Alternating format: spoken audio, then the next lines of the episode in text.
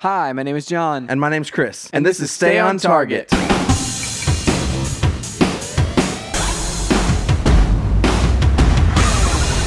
Hey, everybody, welcome to Stay on Target. We are your hosts. You can find us online at StayOnTargetPodcast.com. That's right, John. This week, we Fast. are reviewing Ad Astra.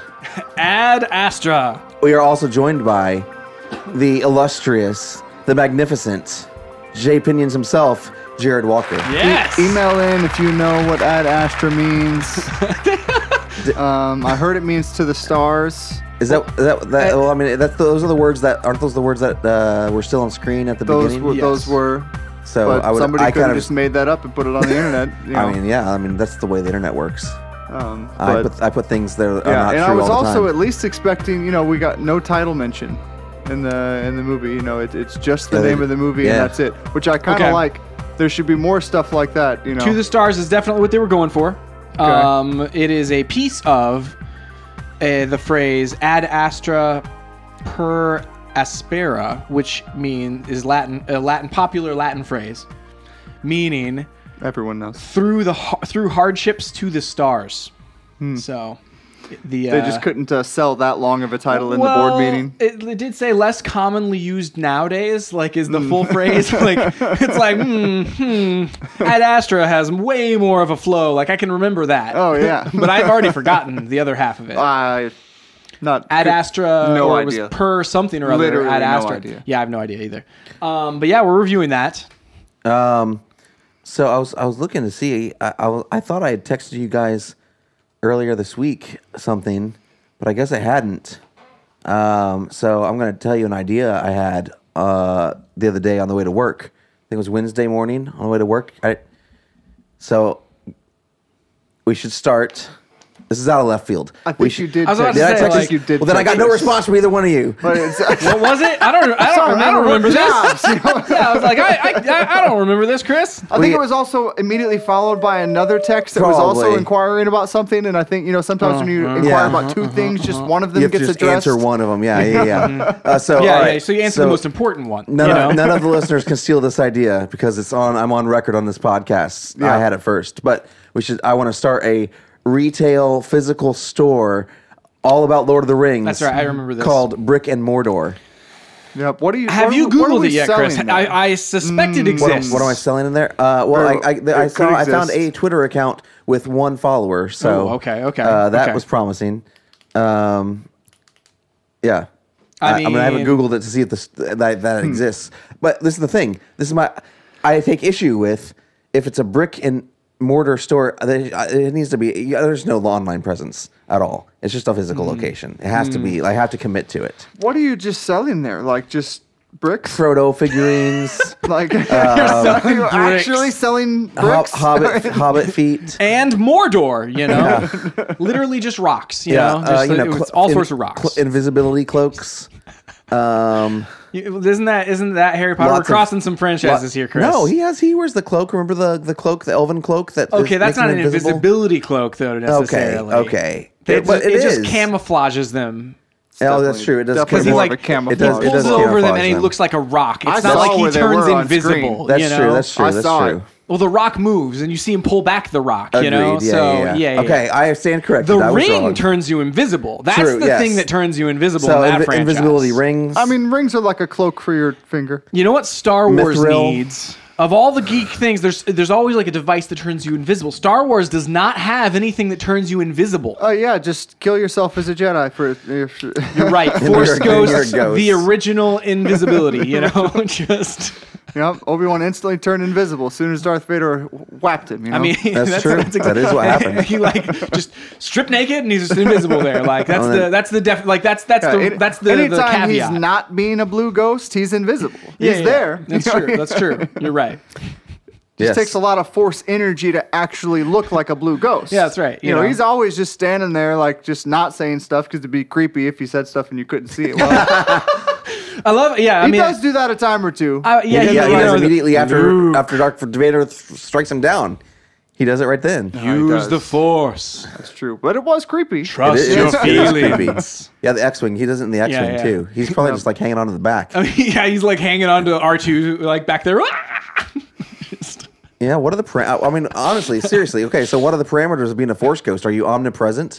Um, that's I mean, being one with the force in that way, like and being able to certainly still does come seem back. So Because like he, he wasn't literally standing there as a force ghost. Well, like Yoda, for instance, like in uh, in the Last Jedi, you know, he comes back and sits there and chats with Jedi. Luke for a minute, but that's but that's and uh, he's, never phys- been on that planet. No, no, Probably, no, but but his he's fi- he's uh, his his ghost is there. Like that's what Right. I'm saying. Is the ghost have to Mm, be there in order for them to talk, or can they talk be over through the force or something?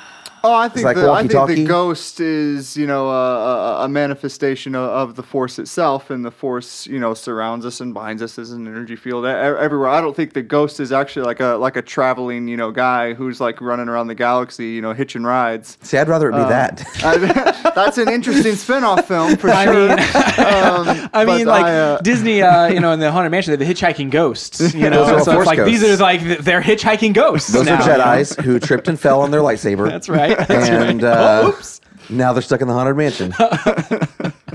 the uh, uh, the idea that like so midichlorians, you know, it's like Yeah. oh, there's, there's big bundles of midichlorians that like oh they get denser and you can see them and they spread out. Wait, You who said can't that? see- And I'm just thinking about Oh. like what could this possibly like in tying into the the science aspect of you know the representation of the force, like what you know what they could do with the prequels.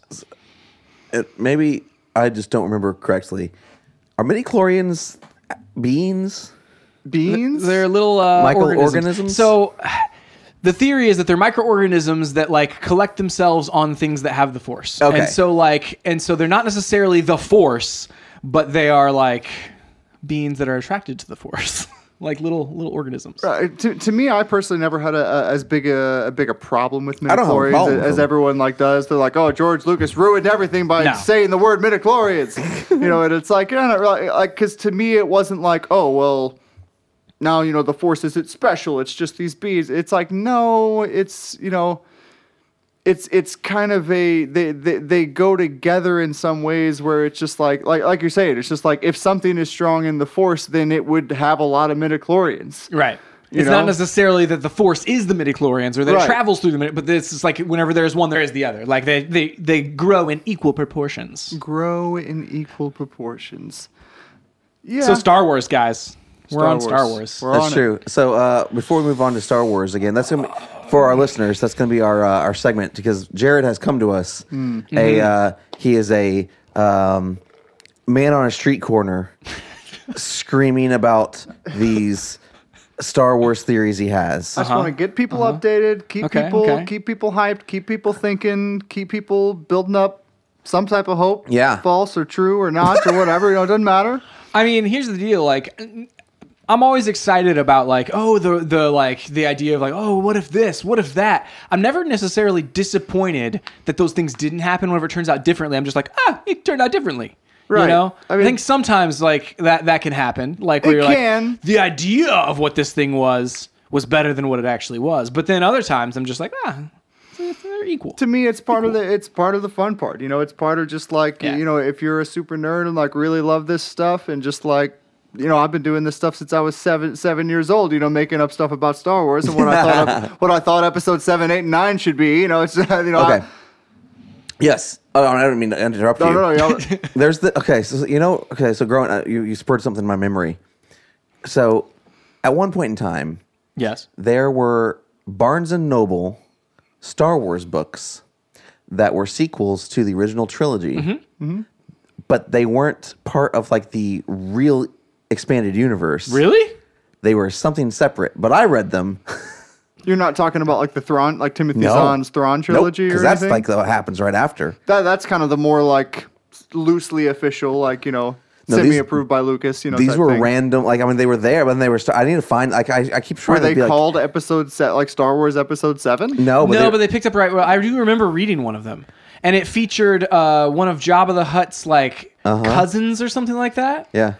Which may actually like you know because they they've brought in some of the other other Hutts in the uh, the animated. But they, they weren't. The, series. but they weren't the main main.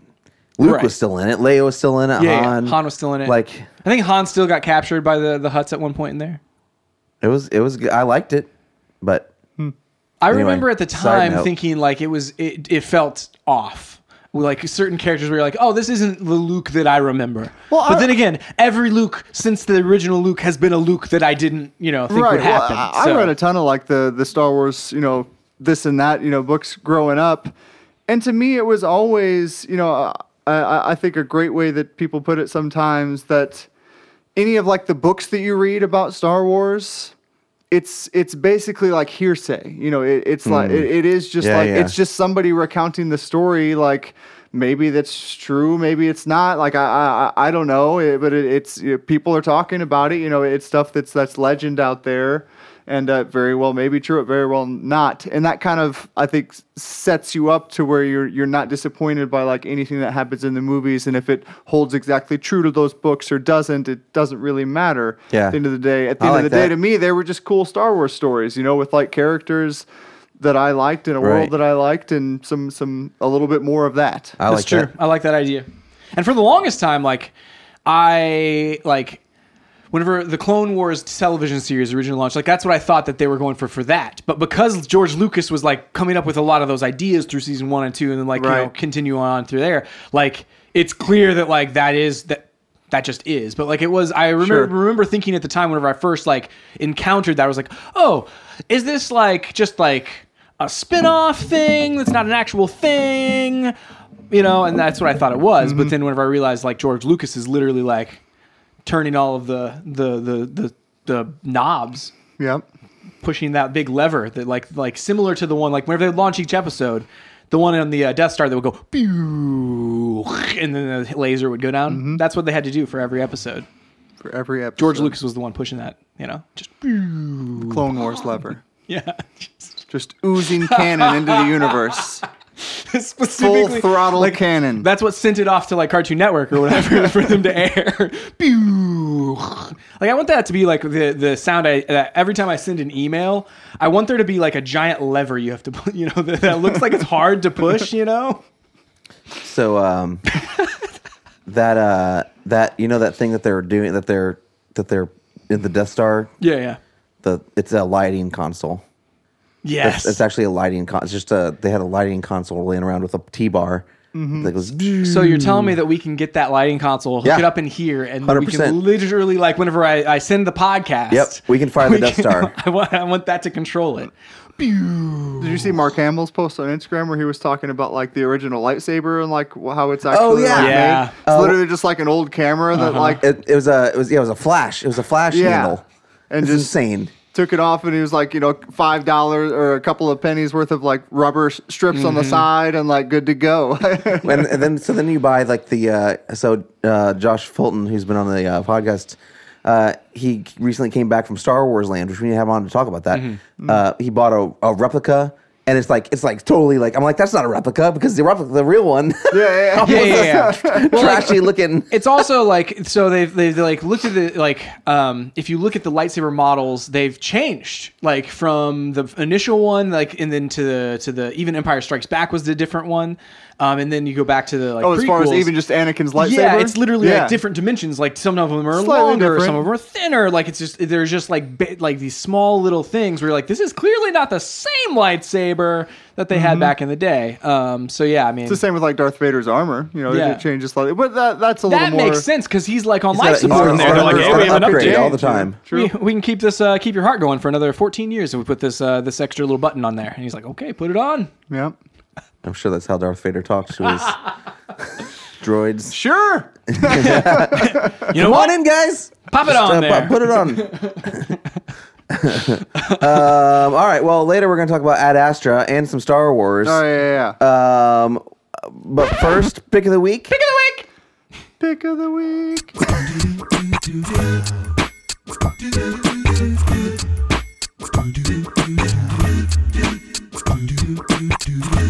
Chris, what's your pick of the week? My pick of the week is something that um, I guess is coming out tomorrow. Technically, Yeah. is the uh, the Sega Genesis Mini. Yeah, and I think like there's been some retailers. It's funny, like they've broken street date on a lot of things that are coming out tomorrow. So that, and then the Link's Awakening remake. Like I've seen a lot of people being like, "Hey, they broke street date on this at Walmart." Wow. Um, a bunch of amiibos and stuff. Like there's just like people just trying it. Like people have put it on the shelves, and they're like, "Well, let me just try to buy this." And I'm, I'm, a let li- them. I'm a little hurting, hurting bitter because uh, it comes out tomorrow, but Uh-huh. my Amazon shipment doesn't arrive till Monday. Yeah, and the strange thing is that mine arrives tomorrow, Yeah. along with my uh, my Link's Awakening Dreamers edition. It's probably because it's coming, coming with Link's Awakening. and so I sped it purchased it, way after you. I know. I purchased mine like the minute it was available. yeah, I purchased it like a month later. I texted you and I told you, "Hey, I pre-ordered this." Mhm, and I was like, I'm gonna hold off. Yeah. you know. And then I then I did it later, and uh, sorry, Chris. So uh, Amazon, I'm uh, I'm watching you.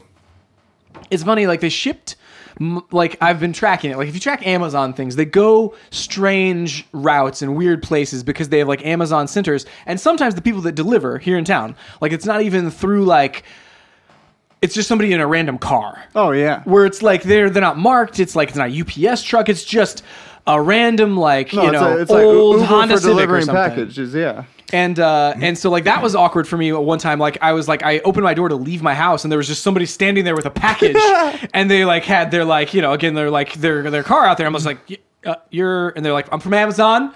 I'm from Amazon. Uh, I'm not delivering. This is not a bomb. This is nothing. nothing. But you want this package. Take it I inside. promise. So I was talking to one of my friends. Uh, so I've been looking at. Um, so I've been gradually buying like smart house things like over the past year or so. Remember the Disney Channel original film, Oh, yeah. Smart House. Oh, You're gonna get to that point. forgot bro. Why that- I'm not yes. buying smart house things. I'm That dumbing, house I'm dumbing my house them down. hostage. Yeah, it will do that eventually. Uh, I'll call you, Yeah. but it will probably block the call. So you know, the call is coming from inside the house. oh my gosh. Um, so, uh, but there's this thing. I so I've been looking at. I want to be able to open my garage door, or at least make sure. One of the things I drive away from my house all the time, and I'm like, "What did I shut my garage door?" Oh no, Like I don't, I don't Right, remember. right, it's a disaster. Um, and so then I'll turn back around, you know, I'll do the thing, or I'll just be like, well, I guess I'll see him come in my house on the Nest Cam if they uh, break in. So, Yep. um, but they, th- so they have these like smart garage doors, and for like fifty bucks you can get one. And I'm like, Mm-hmm. I'm I'm eyeing this hardcore, and then I'm like even more eyeing it whenever my friend who has one was like, bro, you can if you I forget what it's called, it's like Amazon something, but Amazon you link it to your Amazon account and the person who delivers your packages can from their phone open your garage door put your packages in close your garage door that way your packages are all inside your garage I mean, rather that's, than that's first of all that's glorious. yeah Second of all, it's kind of spooky. Like at the same time, if Semi- someone else has Yeah. control, But like better than the alternative of because you can also uh, connect it to your smart locks and let them in your house which i'm not doing Yeah, never Well, but if you're if you technically i- i- the- people figure, oh, if you're gonna let somebody, ha- you're gonna have cameras, you can track them the whole way. Yeah. Anyway, but anyway, so anyway I, I- yeah I'll, I'll update you whenever this happens and uh, and then you, what you can do is you can tie it to like a, a uh, some sort of like a, a hashtag, Yeah. and so every time that hashtag happens, your garage door opens and Yes. closes. But this is the thing. I mean, it's been a while since this has happened. So, like, our neighborhood has gone through like. Uh, there was a period of time because there's a lot of newer houses that are being built. So, like these are people who are actually homeowners, but there was a period of time before the newer houses were built that a lot of the neighborhood was like renters, and so it's just kind of like you know, just like you know, p- p- people who Right. like aren't invested in making this neighborhood a great neighborhood, you know. Sure. And so, like, but around that time, like, there was uh, a few times whenever I would come home and our Amazon packages were just like ripped open, like, and like looked through. And obviously, like they didn't see anything they wanted. They didn't want my cat litter, you know, bags or uh, you know whatever else we had in there. But like they were totally looking for something that yeah, they I could mean that's take. that's that's a weird one. so like that's the kind of like I, if I can stop that, that'd be great. I Yeah, it hasn't happened in a long time, but Yeah, yeah. still, I don't want it to happen at all. Interesting. I like the smart house thing is like I, I love my like we have uh, Alexa right? You know and so like Yeah. I, I love being able to like oh get the weather you know do the the shopping lists and things like that. It's like it's it's super nice. Um and we have like the the the Nest cams and things like that. The thing that like the doing the locks on your door that's the one where I'm like I don't know. Because like because again all of these devices like they're they're hackable. Like they just they exist on a network somewhere so Mm-hmm. you can get in there. And so that's the one where I'm like I don't know if I will ever get do all of the locks. Like maybe have one lock but then have an additional like you know where like oh I can lock this like When you're home or something, or like whenever you're going on vacation where you're like okay let me just lock the big one you know or whatever. And uh, like where like not all the locks are uh, are are digital networked.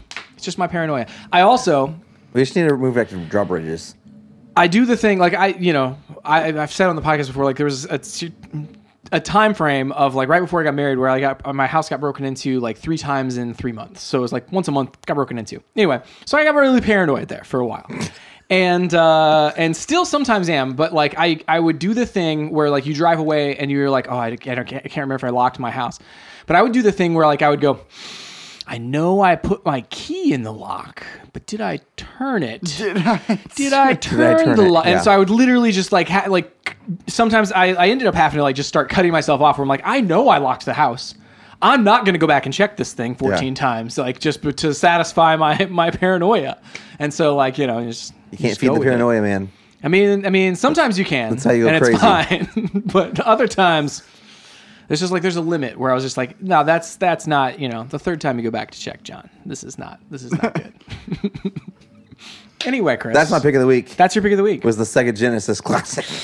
Good review of the Sega Genesis. Yeah. That was a good one. That was a good- that was a good one. For sure, John. What's going on with you, man? My pick of the week is the Apple Arcade.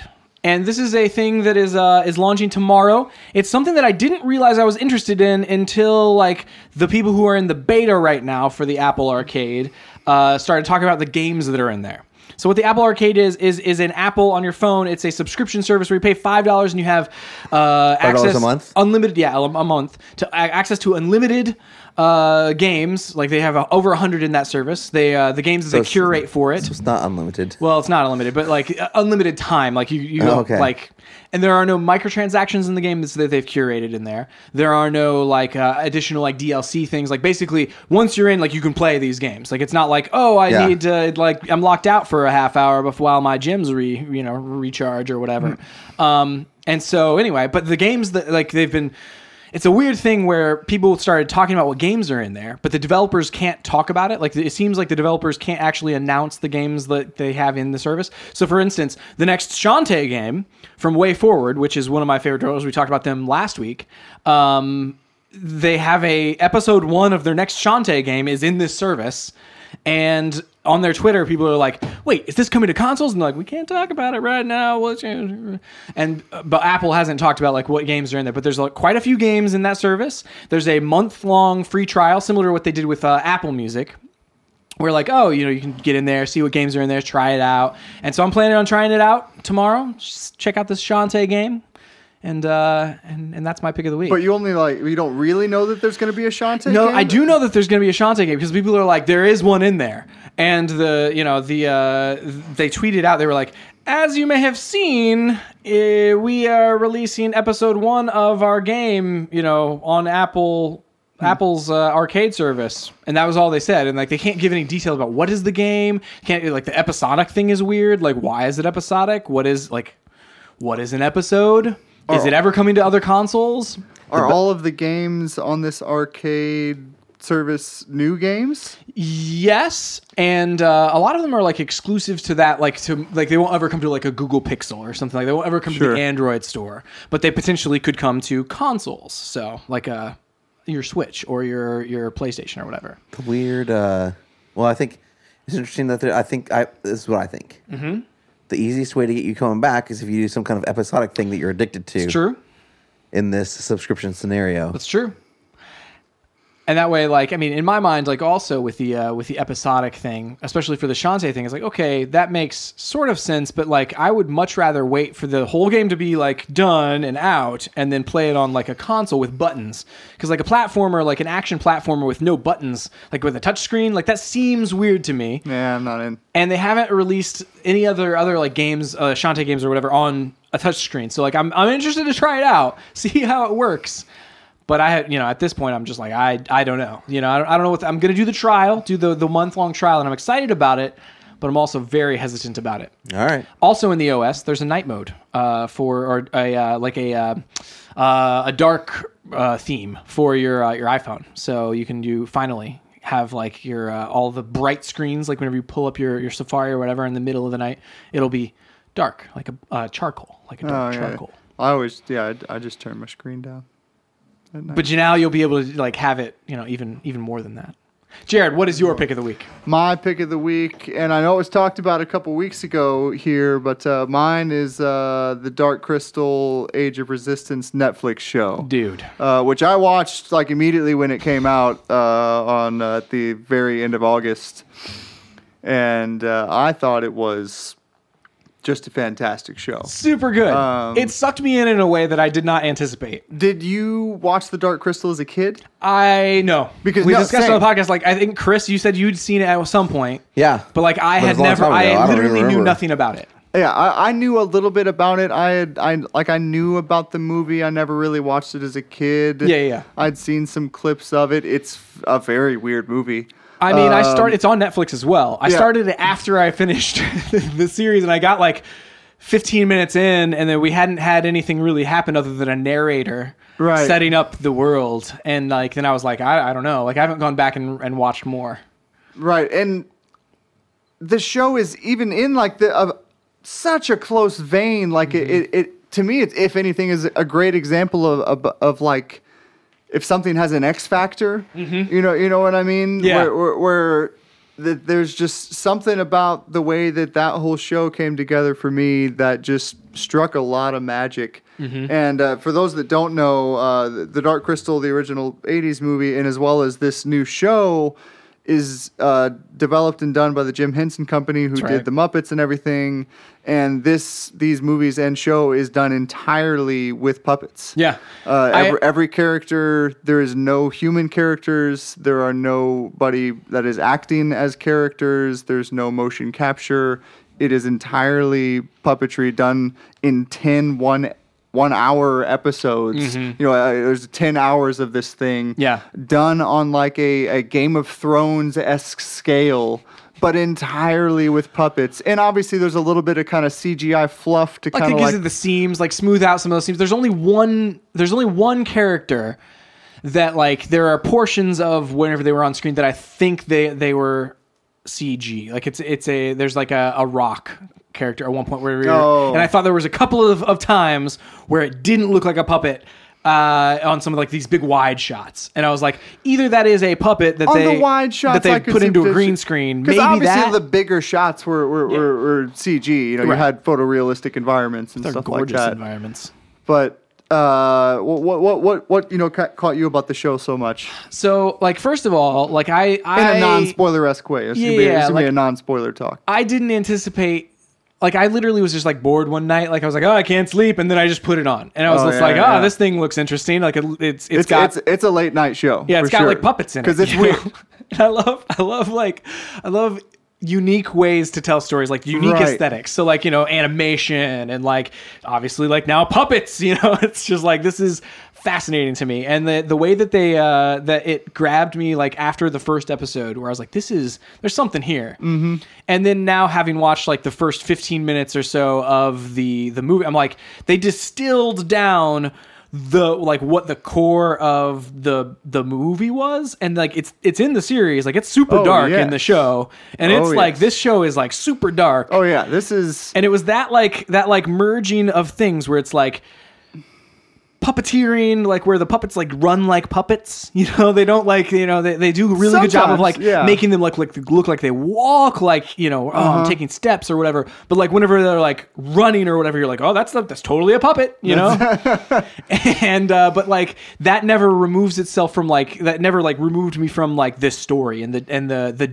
the strange dark things that happen in Mm-hmm. this supposedly it's like a family like a family show like a kid but, dude i, I would have been freaked out by this as a child It is, but it's also it, it, it's a it's a mentality of, of a person too. You know, I, I I think that Jim Henson had said a lot that you know that uh, something along I'll, I'll butcher the, the the quote, but you know something along the lines that you know that if kids were you know exposed to some to some of the dark realities, even I think he said that you know that there is darkness in the world. Hello, mm-hmm. wake up, mm-hmm. and that if potentially we expose kids to more of mm-hmm. this darkness, then maybe they wouldn't be so afraid of it in their daily lives. yeah and I, Uh, I, I totally which is just like, a point of view. Yeah, yeah, and I totally I get that as well. Like, and in in the show, like I even get get some of that, like you know, that vibe where you're like, okay, well, this is it. It does soften the blow a little bit because it is like puppets, where you're like, oh, you know, in some ways, like it's it's it, you're like, okay, well, you can remove yourself a little bit from like what's going on. I don't, it does in some ways, but then there are so many moments, and I think this is part of what like grabbed me into the show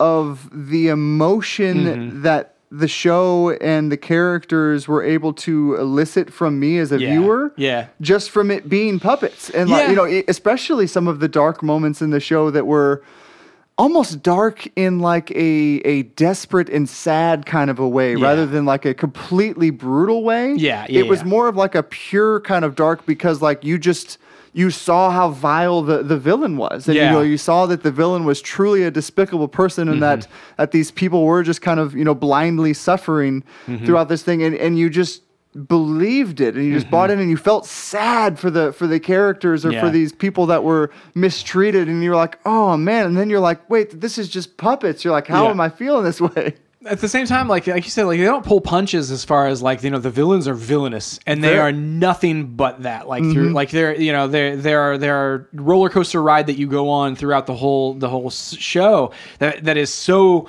compelling. And but like it never pulls punches in in that the villains are, are villainous. And the, the the people who are who are you know part of the resistance the the the pure of heart like they, they are good. And it goes through like there are areas of gray throughout that like different characters like go through these different journeys throughout like the middle of that whole thing. And uh yeah it's it's it's really fascinating. I am interested like because each of these episodes like you said is like an hour and a half long. And then the the movie that they're uh, you know building up to because these are all prequels is like an hour and a half long. So i i do Right. kind of worry that like at the end of the day if you were to watch this whole thing and like watch it all play out like from you know either watch that movie first and then these or watch it in chronological order that it's going to kind of like the prequel will dwarf the the thing that it's based on you know in some ways yes if anything definitively yes but it, if anything my kind of wrapping up closing statements and an answer to that would be uh, one, uh, it's not picked up for a season two yet, and I and I desperately wish that it would, uh, which is part of the reason that it's my pick of the week. needs 'cause to if, be. if you're listening to this, you need to be watching The Dark Crystal because Netflix needs to see a ton of people watching this, right, so they'll that's pick right. it up for a second season. It is uh, my quick pitch for the show would be that one, it, is an immaculate show in the way that it's done. I Mm-hmm. don't think that a show has, especially with puppets or anything, has ever been done on this big of a scale. You know, Mm-hmm. to me, this is a groundbreaking show. Mm-hmm. Uh, just based on what it took to pull something this big off, and. Well, then and that's had- just in the aesthetic. Right, yeah, they had the original, uh, the original like designers like do the designs for the puppets, and then they had the, Sure. you know, obviously Jim Henson Company like they manufactured all the puppets, and there's so many of them Right. through the throughout this whole thing. And then from the story element, you have just on a on a glance over, you have so many complex like mythologies that are very unique to this world. Mm-hmm. You know, the, everything's a different. You know, there's a Gelfling and a Skeksis and a Mystic, and mm-hmm. there's a Dark Crystal that rules over the world. There's all this complex stuff, but the, but if you distill it down, you have this entire civilization that has spent their entire lives, you know, thinking the government is all good or you know whatever the power of their land is that that's the people that has it out for us council were good, tho- those yeah. people are watching out for our best if anything we worship those people those people take care of our world Mm-hmm. and if you had grown up your whole life and believed that you know and then somebody instantly dropped a bomb on you and said ah, actually the entire time that's just been a lie. Every bit of it has they're actually very evil and they're actually like doing horrible things to you that you don't know about And bring all. the evidence to all back it up along yeah. the way. Oh yeah. Where you're like, this And is so, like so much yeah. so that that one character, you know, finds out this truth and he's criminalized. Mm-hmm. You know, because they say, "Oh, well, the, you're you're a liar, obviously." Like you know, the, the Skeksis have never done anything that would be evil to us, Right. And he has to, you know, re- just go through so much to kind of gather some people to his cause and say, "No, you really need to pay attention Yeah. to what's going on here." And Yeah, then, there's the comparison in that plot line. There's a like early on. It's like, oh, this this is like the fugitive, you know, with uh with like Yeah. Harrison Ford. Oh man, you know, Sure. he's he's bad, and then you're like, oh no, I got to run away and, and spread the truth. Mm-hmm. So yeah, yeah, that that that that was but- a fascinating like thing of like how how how the cover up all happens where it's like oh you know what what can we do to manipulate the the people into still like not believing this this one one person or whatever it's Right. super interesting Um, how it all oh, and escalates I, my my thing on the overall thing. So I I I actually recently listened to an interview with uh, I think he was one of the writers uh, for the show, and I, he may have even worked on the original, or just was a very a very very very large fan. I think. And uh, he was talking about the possibilities of season two and even potentially three, and that you know they were kind of prodding him. You know what's what what's the plans, and, and all the there was a lot that he couldn't say. Obviously, right now a lot of things are in the works, but because they were asking a similar question, they were like, you know, where do you do you see? Are you, you want to do a season two? Do you want to do a season three that takes place after the movie, or like you know what? How how do you want to like make this whole thing work in a grand scheme? And he said, well, all, all, all I'll really say is, and the season one ends with an obvious gap that there is still room for a season two before Yeah. the movie takes place. Yeah. And then, as well as he said, he said Thra is a very big place, uh, which is the land of Mm-hmm. Yeah. this world, Thra.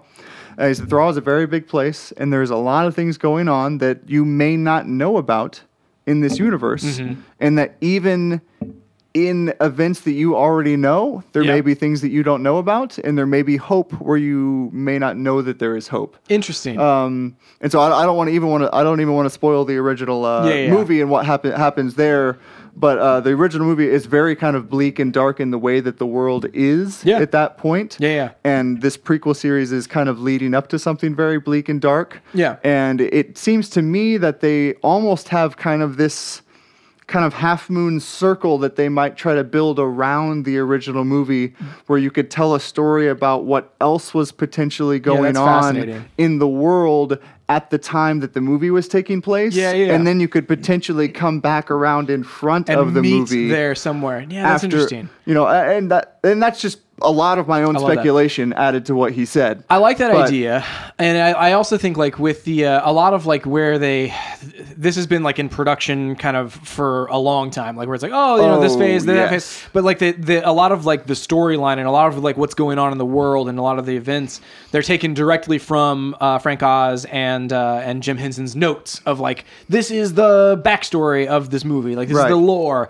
and uh, and so like that would be fascinating to like you know, experience like what else is going on, like you said, Yeah. like and and maybe wrap back around to like, oh, this is where the movie ends, and so we kind of like end our story there. But it was like it took this took this left turn like side route out here somewhere. Right. That's awesome. That's that's super interesting. So yeah, yeah. The, so all, all that being said, I, I would really hope to see that this kind of world and show uh, keep going on. Especially, I feel like it could be a quicker process now. Now that so much of the groundwork and puppetry and characters are kind of made, The puppets are already made. I feel like it wouldn't be a, as hard to make a second season as it was to make a first. Yeah. Uh, I could be totally wrong, but I mean, I, I, But what it needs, everyone to go watch it. Everyone to go watch it. Go watch the Dark Crystal. Go watch everybody. the Dark Crystal. Like I told Chris, at least just, at least just turn it on your hu- at your house while you're sleeping or something, you know, so it so it counts. What you need to do is get the smart house, and then while you know while you're gone, Yeah. just tell it to play the Dark Crystal. Yeah. you know. Repeat. Yeah, I'm gonna I'm gonna set that up as soon as I get home. so, we're, we we end these these days now since last time. Yeah. Um, Your my pick of the week was the Sega Genesis Classic. My pick of the week was the Apple Arcade. And then I had uh, Dark Crystal Age of Resistance. All right, guys, it's time to review this movie, Ad Astra. Ad Astra. So I was, uh, while you guys were uh, rambling on and on about the Dark Crystal, I was doing research. Chris, what you should have been doing was watching the I Dark should- Crystal. I know, I should Did have you been. I'm not so hear sorry. anything that we said? I'm sorry. Can you speed up Netflix videos like on your phone or Oh anything? man, Like- Netflix at 1.5. Yeah, that'd be amazing. I also want to hear the voices of the Dark Crystal, like so, you know, like I want to hear Mark Hamill, uh, you know, in, I feel like uh, I in can his power raspy through. I mean, voice. because I can power. I can. I can. I can. I can power through some uh, podcasts that way. Oh, I can't do that, man. Oh I really? gotta, oh no man. way. Sometimes I'm just like, it depends. It depends. But Okay, Chris, I'll- hang I'll- on, hang on. But yeah. if you want to hear something like funny, Yeah. slow it down. Like slow Totally. our podcast down. Yeah. Like we'll sound like we We're- like you sound know like we're we just, like, Oh, slam you're- you're 40s. completely Yeah, you're- just you're like drunk and high, so like all of it, sleepy. yeah, it's just sleepy. We're just talking real slow. Doesn't matter how like attentive or articulate No. you are, Yeah, like yeah. it's No, just you sound like- ruined in slow motion, no Uh, matter what. this is the thing. Um, I don't even know what I was gonna say. That's fine. You- oh, the thing I can't do. There's this weird setting on um on Overcast Mm. where it removes any kind of pauses. What? So like it just like slams all your words together. So literally, like, uh, like there's no natural breaks in sentences. Well, that's That would be cut out. Like our That- pause yeah, oh, there would yeah, be cut totally. out. That's terrible. And so it's like I just I mean We do because- those on purpose. I do a lot of dramatic pauses, man. mean, you come on. well, so much of language and communication is is uh, the way you say it and Right. the cadence in which you say it. Yeah. How in the world are you supposed to do it if all your words are just crammed together? It's like how Dee Dee used to send texts. Oh man, yeah, yeah. Well, so and Judy, also- whenever we were dating, she used to like I don't know why, you know, just can't be bothered to capitalize or put spaces in any But, text. but wait, wait, wait. Was this whenever we had like the flip phones where you Yeah, had to push the buttons, Yes. like push the buttons like four times to get to X Totally. or whatever? But Like she was spelling all the words, but they were all looked just, like a crossword But puzzle listen, every man, like- it was insane. Man, you don't have time for that. I'm, to- I'm I'm on your side. Yeah, really, I'm just fighting for no reason. Um, because that's just that is. It's fine. She's she's grown a lot. Like and, and, and She got a I- smartphone. It does like it does spaces and things I mean, all even, by herself. Even then, like I mean, you know, she was for a while. Like we would we would talk, and I'm like, I couldn't gauge her emotions. She would never use any kind of emojis, so she would say Hmm. things that were like could be taken two different ways, and I'm like, uh, either you're mad right now or You know, uh, it- not. I don't funny- know which. it's really funny. Like I, I in group texts, like I, uh, I like breaking the emoji barrier, like being the first one to be like, oh, here, let me throw out an emoji, Yeah, yeah. like what, you know, like whenever you're in a conversation with like new people or whatever, you're just like, I'm gonna throw some major emojis in here, Yeah. or like Usually- you know the GIF barrier. Or yeah, whatever, usually I you throw a, gif with the rock in there. That's that's what happens. and like with new and people. immediately people are like, oh, okay, yeah, Okay, yeah, we is- can do this now. this is Like, this kind of conversation. We're we're going casual a little bit here, you know. Let's take, Ad let's take this, make it fun. How did we get here? Uh, so, oh, I was doing. So Talk I was about a doing, movie with a no, lot I was of doing emojis. research, and um, so Brad Pitt. Uh, there's already some uh, some Oscar buzz for both this and uh, Once Upon a Time in Hollywood, which he was Uh, also. in. I, I'd heard that with on both accounts. Yeah. Uh, which did you see Once Upon a Time in I haven't Hollywood? seen Oh Once my Upon gosh! a Time If in you go, Hollywood. do I you want to really go? would- I'll go right now, bro. I, Just, you guys just leave. I'm talking about Ad Astra all night, you know.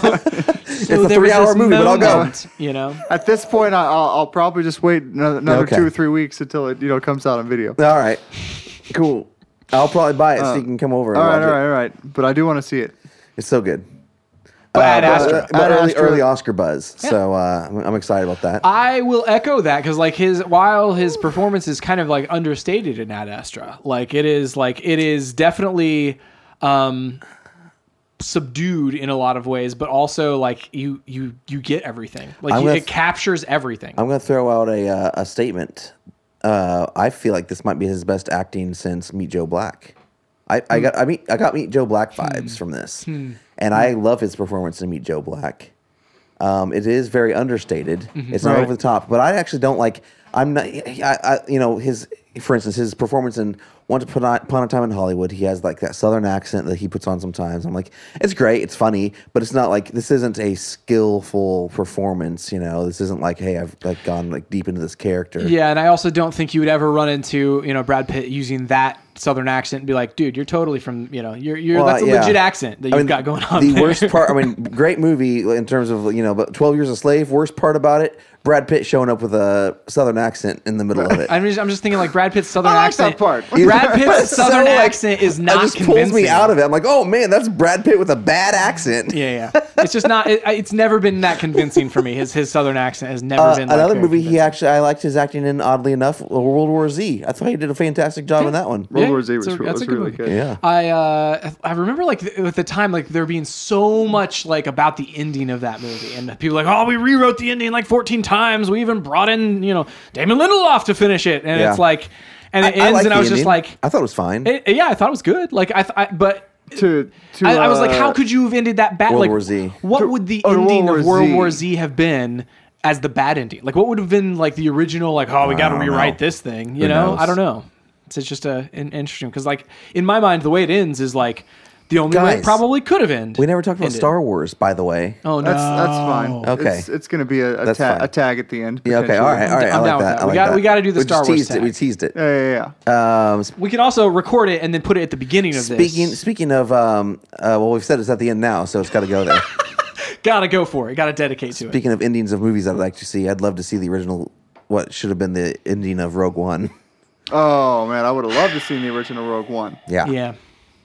Like I, I'm I'm curious because like the Gary Whitta is the is the Yeah, screenwriter yeah. on that, and I I like his like screenwriting a lot. Like he did the Book of Eli, he did the uh, first season of uh, Walking Dead uh, Telltale, and like those end in really cool, unique ways. So I am very like I'm always like interested in like how would this have ended, you know? Yeah. Um, and he has also said, gone on record and said like, okay, well, he's like mine didn't have like the Darth Vader moment, and he's like, so that was like, he's like that is like is is already he's like is is amazing. And he's like, and you can't you can't lose the Darth Vader That's moment. He's like, but that wasn't me, you know. Who, Um, Gareth Edwards said that, or uh, uh, the Gary writer? Whitta, Whitta, the, the- screenwriter, like said that that was he's like that was that was someone after him Which that came up honestly, with that. all, all I want them to do is make a Darth Vader feature film of it's just that scene. It's just a hallway, the whole movie. It's And just a long hallway. destroying people. I mean, if we're being honest, you know, the uh, there's a portion of, uh, and it's one of the most like tense portions of the Duel of Fates.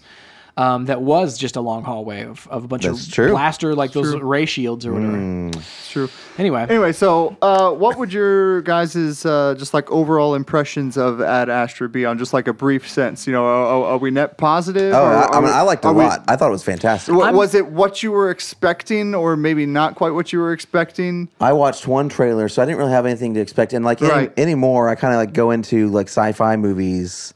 Like these, I I I, I think I, it, it was what I was expecting. I didn't know mm-hmm. what was going to happen, but it was what I was Right. expecting. Okay. yeah, yeah. Inter- I, I think like I'm right there with you. I, for me, you put like this could be a possible future in space, and I'm already like it's if it's like if it's like gravity or if it's like you know which is mm-hmm. like could you know not necessarily even future there necessarily but like if it's gravity if it's like interstellar if it's this if it's like i'm already like halfway there with this setting alone because Right. i'm so like I- there is a I bump agree. that it gets from me because i'm more of like space type of a person Yeah. than i am like a fantasy type of a person or like whatever you Mm-hmm. know like it's, it takes a lot for me to get there for a fantasy Well, you like the dark, dark crystal, but I do like the Dark Crystal. But then, like there are there, are, like I said, I did not anticipate liking that.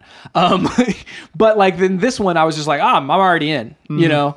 Um, so I think like it, it it definitely met and exceeded my expectations, but I really didn't have like any preconceived notions of what could possibly be the story. Like it's like I knew the Right. basics of like, oh, you know, the trailer showed, oh, we're going Brad Pitt going into space to find his father. Um, well, I can't remember the actor's name. Oh my gosh, Tommy Tommy Lee Lee Jones. Jones. which who's a perfect like he's a perfect uh, father to Brad Pitt. Like that's a great casting. they I look feel like, I feel like it his jaw, good. you know, you're like, oh, this is this could be his his dad. But yeah, anyway, the uh, What did, you, did you? Was it what you expected?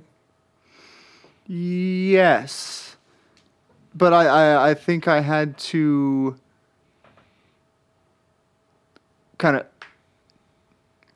go into it expecting it, like uh, you know, Huh. like what does that? What does that mean? Yeah, what does Uh, that well, mean? like I, I've I've I've known about this movie for a minute and been kind of like curious uh, about it. It's had like a little bit of like release drama. Is uh, as Didn't it get as, delayed at one point? Yeah, uh, it came within like a week of getting released one time. I think without a trailer. Whoa! At, at, one- at one point, I remember it was on our and- calendar. and everyone was It like, was. "Oh, this movie's clearly not going to get released next week." Or Yeah. whatever. Yeah. Uh, and then eventually they, they were like, "Hey, yeah, that's not happening." Um, like five minutes before they push the uh, push the, the lever, pew, they're like, no, no, we can't do this. Right, and and and it, I think I think there had been some reshoot stuff, and uh, and then I think kind of the the Disney Fox merger was kind of Mm-hmm. part part part of it. Of Hmm. okay, well, because now Disney technically owns this film, and then Mm. how do they want to release it, and what do they want to do with it? And um. So I was very curious as to what this movie was, and I, and even from when I saw the the first trailer uh, like like I said, sci-fi movies. It's it's so vast as to what it could be. You know, are, are we 2001: A Space Odyssey, or are we Star Wars, or are Mm-hmm. Well, even in the like the, s- the near future things, it's like this and Interstellar are drastically different. You know, like from a Yeah. Mm-hmm. from like just a delivery and, and everything. So yeah, Um, and, and I always kind of have my own any my own expectations of like space movies and what I want them to be. Uh, self-professed ha- had some problems with Interstellar, and I don't think necessarily like in hindsight, I don't think it's that terrible of a movie. I think just at the time when I was seeing it, I wanted to see a space exploration adventure where we went to other planets and explored and saw cool mm. things, mm-hmm. and we just never did that. And I was just Yeah. like, oh, well, that's disappointing. Yeah. Um, and so I went into this movie already kind of trying to reel that back because Yeah. because I had kind of heard that it was a little bit more of kind of just this somber kind of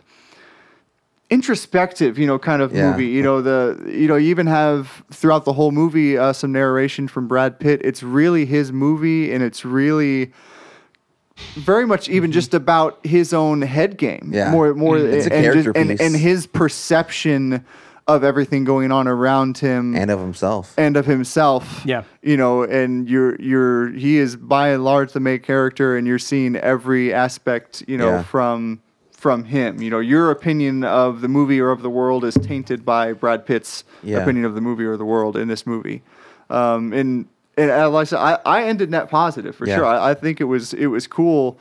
Um, it's it's very different. It's very Mm-hmm. kind of interesting. I would say like it's a like it's it's definitely artsy. Like it's it's definitely more hard art than a lot of the other things that like it's not as much of a roller coaster ride as Gravity. Well, I mean, it's not a popcorn film. Yeah, yeah, I mean, it's not an action movie. I, would, Right. I would say, like, if you, you know, to compare this to other movies, I think this is more in the vein of like Moon, Yeah. or Yeah. uh, or Ex Machina, or something that's like, okay, we're act- we're we're making you think about things. But at the same time, I would say that there's at least probably four or five like breathtaking scenes. True. Like where the whether breathtaking or just like really cool Yeah. or like kind of action packed or kind of Yeah. tense. I mean, I mean, I, Uh, I I don't know about you. I was tense all the way through Oh, this movie. There was there were moments There was a like lot, yeah. there was Yeah, a I lot was there just was a lot of times where like you're almost tense like but it's like the no tense. The whole movie Oh, is, yeah. is very quiet. It's you know, the- low key. like, you know, oh my goodness, what's about to happen? It's Yeah. n- it's not a background movie. You know, it's a movie to definitely just like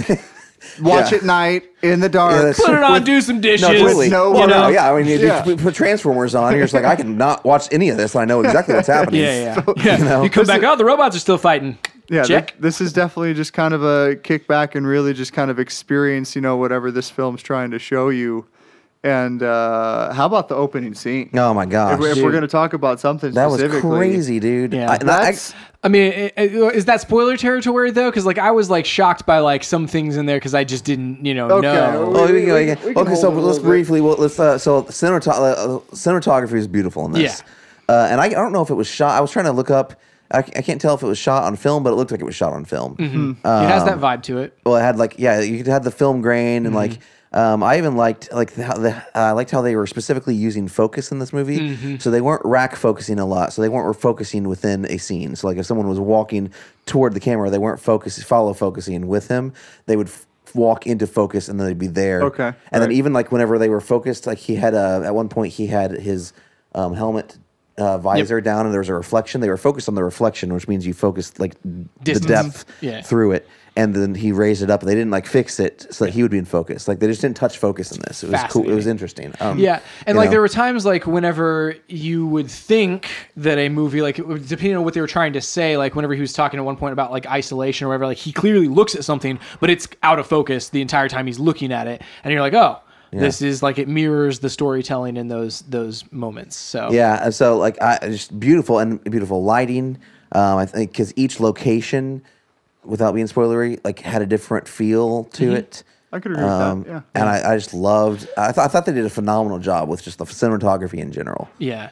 The uh, I, I the music as well. Like it, I, we were talking about it, like afterwards. Like I was surprised by how much synthesizer like this movie had in it specifically. Where it's like a lot of times like you have even like electronic artists like Junkie XL. It's like oh well the majority of that movie like that he did a score for is literally just like strings and and brass. It's like just normal orchestra. Whereas this like relied heavily in key moments on like synthesizer on like these these um, kind of analog synthesizer elements and it fits with like this the kind of space odyssey esqueness of it Yeah. um and it feels right it's just like it's i it, in most hollywood movies you don't see people use as much synthesizer for their like soundtracks as this had in it I found an interesting thing on IMDb in the trivia section. It says during a uh, September 2019 interview on National Public Radio's Morning Edition, director and co-writer James Gray said that he created his own playlist for himself to listen to through his headphones as he was directing the movie. Nice. Among the works on that playlist were Electronic Drones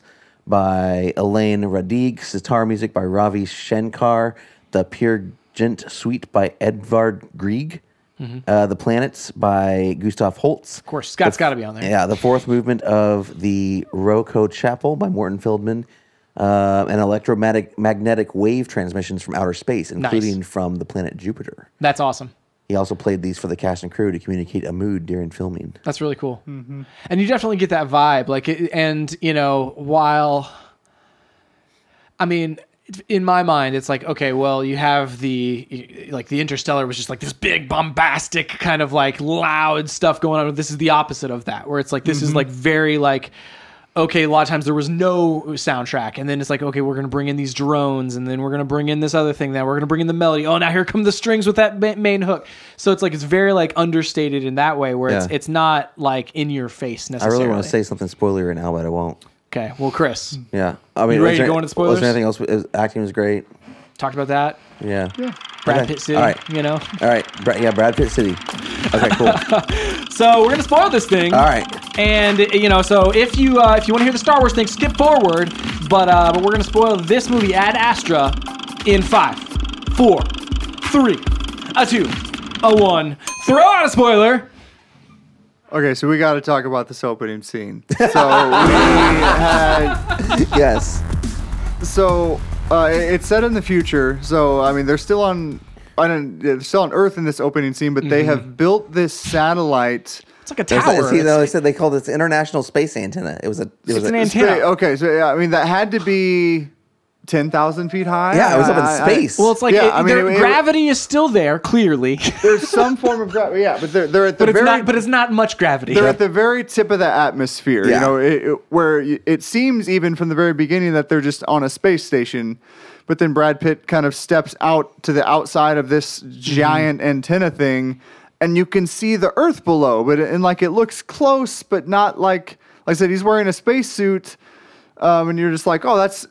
I honestly wasn't even anticipating that anything like super like crazy that happened was going to happen. I was just like, oh, that's really cool because you know most places would just be like, ah, we're in space and here's like the big blue marble thing where it's just like this is you know kind of a kind of a just a slightly different take where they're just on this satellite that doesn't even exist. So that made it cool anyway, or antenna.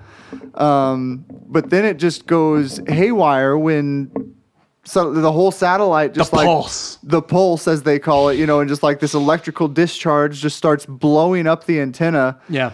And all the people that are working on the outside of the antenna just start dropping like flies Yeah, and you- falling towards the earth. because at first, like whenever you see the tower, like your focus, uh, uh, my focus anyway, was on the, the tower, where you're like, oh man, this is like a massive, the, the scale of this Uh-huh. thing. I didn't realize it was attached to the earth even at the time. and then see, I did because it, was- it said it Yeah, I said just- antenna, I and I was like, oh assumed it 'cause gosh, it I was said like, this is like that's Oh, that's a major like because you're the speed with which you're even traveling like through just like the orbit of the Earth is so fast, would be so fast that far up there anyway. Right. But like you just wouldn't feel it. But but like the fact that like whenever it started happening, it's they did a good job. The direction was great because like uh, Brad Pitt's character like looks at like all of these people that are on. Okay, there's that person there. There's that person there. There's that person there. They're falling. They're falling. They're fall-. and you don't realize like I didn't realize there were that many like human beings on this thing like doing maintenance to this tower. And then, like, whenever they all it all goes bad, it's like, oh no, this is a, just a massive disaster of like people just raining down off of this thing. Um, and that was ridiculous. Like, if him falling down, and then Yeah, like he, whenever he falls off whenever he pops the the thing, and I realized I was like, all of the debris is going to catch up with him instantly. now. As soon as he popped that thing, I was like, that debris is gonna blow that thing instantly. But Um, he survived. I I I, I don't Which know. you what- assumed he would. Yeah, I mean, otherwise we got no movie. Well, and I and I've heard that uh, parachutes actually will still behave as parachutes, even with like several holes in them. That, they, Totally. uh, that Yeah. they're that they're designed pretty well. Yeah, but uh, dude, I got like it was crazy because I, I got dizzy. I don't know how I don't know how they sh- like it wasn't all digital, was it? Like I don't know. I don't know. There, 'cause there was. I, I I would be very curious to see like production stuff about this movie. I thought I thought a lot of it was cool what they what they did. Just and, drop and, a camera from a plane and how spinning. they did it right. Um, but then that opening scene kind of sets up Brad Pitt's character a lot, and he's kind of this. You know, they kept making a big deal like about his heart rate, like the whole dude, movie. I was going to talk about that. That's what I wanted to spoil. Like Uh, I love that because like they set this baseline of like okay, baseline mood for this movie is way down here. So Mm-hmm. True. Mm-hmm. then whenever it got crazy, you're, it felt real crazy. Even though it's like he's not really that stressed out. He just happens to be yelling at somebody through a window, but he's normally so calm. Mm-hmm. Right. They, that that they felt listed him as just this completely calm person. Like, and he's constantly given these like psych check-ins, and they're like, "Oh, resting heart rate 45 beats a minute," which Yeah. is which is very low if you don't know resting heart rate. Um, and then even when he fell from the tower, they Didn't interviewed they- 87 yeah, or they something? interviewed him later, and they're like, you know, your heart rate was never above 80 when you fell from the tower, or whatever. And, Which and- honestly and- is the only probably way that he was able to stay conscious. yeah, he was just know? fall, and he was just like, ah, yeah, I'm just trying not to black out. You know, he was just like, it, there's several like crazy things that happen in this movie, and the whole Yeah. time, like Brad Pitt is just like super, just like cerebral in his like a- approach to everything, and just like, no, okay, well, I'll just do this and this and that, and then it'll all be good. But then you see it start to try to unravel. You know, things start kind of pushing his buttons a little bit, a little bit more, and uh, and and that trait is truly what's made him such a great astronaut. You know, Yeah. over over these years. Yeah. Well, and then like you know, you see he even makes the comparison of like, oh, you know, I'm, you know, he's kind of emotionally detached, you know, similar to like his father and stuff like, like where it's like he feels this disconnect between him and the world around him, and like that. Like the way that that inner dialogue works and, and plays out throughout the entire movie is fascinating. Where like comes to terms with it by the end and is like, I'm here for the you know this stuff you Yeah. know as well. Well, so think- like it's it's just this interesting like you have to go to the extreme of like okay he's like this extreme like I don't black out whenever I fall from giant towers. I don't get above 80 something. I don't like my my normal is here. And then you go to the extremes of like where he went to in in the climax of the movie, um, where the, they're like spinning through space, him and his dad, and then like at the end of the movie, he's now I've come to terms with this thing, you know, this Well, who like, I am. and I also like how they so they ha- put him in several situations where he remains calm and everything's fine for him at least. Like Yeah. whenever they're getting, being chased on the moon or falls off the tower, being chased on the moon, gets attacked by the monkeys, like all that Attacked by the humans. attacked yeah. by the humans, uh, all that he's he well, I mean in the whenever he takes over the He thing, takes over the space. Well, so like that that was that's the thing though. It all went bad. Like Yeah. it, all went bad there because like his uh he survived, but like his I think he wasn't able to pull out of that one the way he wanted to. Mm-hmm. You know, like No. and and that was a was a like parallel to like right before that, literally right before that scene, he had said, "Am I my father?" And they Right. had just played that clip of his father and learned that he killed the whole Killed the crew, crew, and right. then Brad Pitt kills I thought the whole about that crew. at the time. Yeah. yeah. And I'm like, he's in his mind, he is his father Mm-hmm. at that point. Yeah.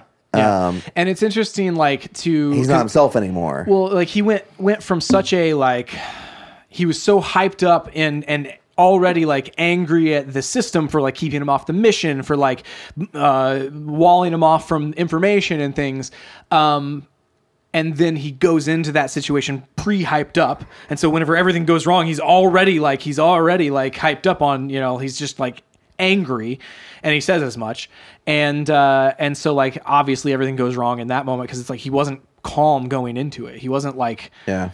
pre at his norm The his one question I. I have about that is how did he get in that rocket during liftoff? there was a hatch at the bottom chris but no, but I mean, I did not fall off or have to hold It was on like taking off, like while yeah, I w- there, there were definitely a couple moments in the film that I had some questions about. In I that tried section to- specifically on mars specifically i have questions I tried just to act like I wasn't smart enough for it, and you know, just brushed it under the rug. Um, I mean, if I could stow away on rockets like that, I'm just going to start doing it. Just crawl up the inside. yeah i mean like and there's that and then like i also don't know if i fully understand why uh the lady on that th- that base was helping him like why did she want him She to hated her, her his father. yeah but like why did she need him to get on the like they were about to go That's like take him out anyway Well, why did she need him to go do it Well, she she made that comment where she said like now it's your burden or something like that. I think she wanted someone else to feel the weight of what she has always felt. see i understand sharing that information but why help him get on the rocket like I oh, don't know. understand her like wanting to like hey offload some of this onto onto someone Maybe else she didn't who, trust like, that other team, to. which I mean that captain wasn't very trustworthy. the other thing like that's an interesting point at the end of the movie like whenever he's like hey you know I, other people's burdens are my own and, and just or i bear other people's burdens and just as they bear mine it's interesting that like throughout the entirety of the until like that moment or whatever he kind of takes he could have easily t- taken that person like oh this dude doesn't is scared and doesn't make decisions and all this whole thing and he could have reported it. He should have reported it and they wouldn't have go- been on that mission. Um, and and he would have concerned himself with their burden but he didn't at the time. He was just like, "I'm not going to report this, just so you know. I know what you, I know why, I know that you know why that just happened, why I took control, and I'm not going to report it." And like in doing that, like walling himself off from these other people, it you know ended up being way worse off than it it you know hmm. it could have been if he had he had taken that, that initiative and been like, "Listen, we got to talk about this." So just an interesting like interesting things that follow throughout the whole movie. But again, I just didn't, didn't understand why did she help him like get onto this rocket? Like why did it have to be him? I don't know. Uh, other than the fact that he asked for it, I don't know. I don't. true. I don't know that she was. She know she didn't. She didn't try to have to convince him or try to convince him to go. It's true. She just told him like that. She wanted to know what was going on because she didn't have security clearance, and Mm-hmm. she needed him to tell her. So that's why she revealed all the information about his father. Mm-hmm. I think. And then he wanted to go, and she was just like, "I don't care anymore, so you just go. You Right. know, I'll, I'll I'll drop you off." yeah. Interesting. It's a uh, like th- th- that whole thing, like the fact that you're that whole sequence of events, you are told that from Brad Pitt's like perspective, where you don't get it almost anything from anybody else's perspectives, is like the confusion that I had about that. I was just like, I don't know if I fully understand other people's motives, but like you said, I don't know if I needed to because like this has been told from Brad Pitt's perspective. No, but she's the she's the she's the only person that you kind of get close to doing. So like, do you remember whenever there's the handoff and she walks Brad Pitt to that other dude and he tells her she's like for security The, clearance. the camera hangs on her It for hangs on like her. yeah, for like five seconds And I was she's trying to, I was walking like, down the is- hallway. do they do that just because it's a cool shot and they liked Mm-hmm. it, or did they do it because they were trying to like tease like, okay, she's gonna do something she's later? important.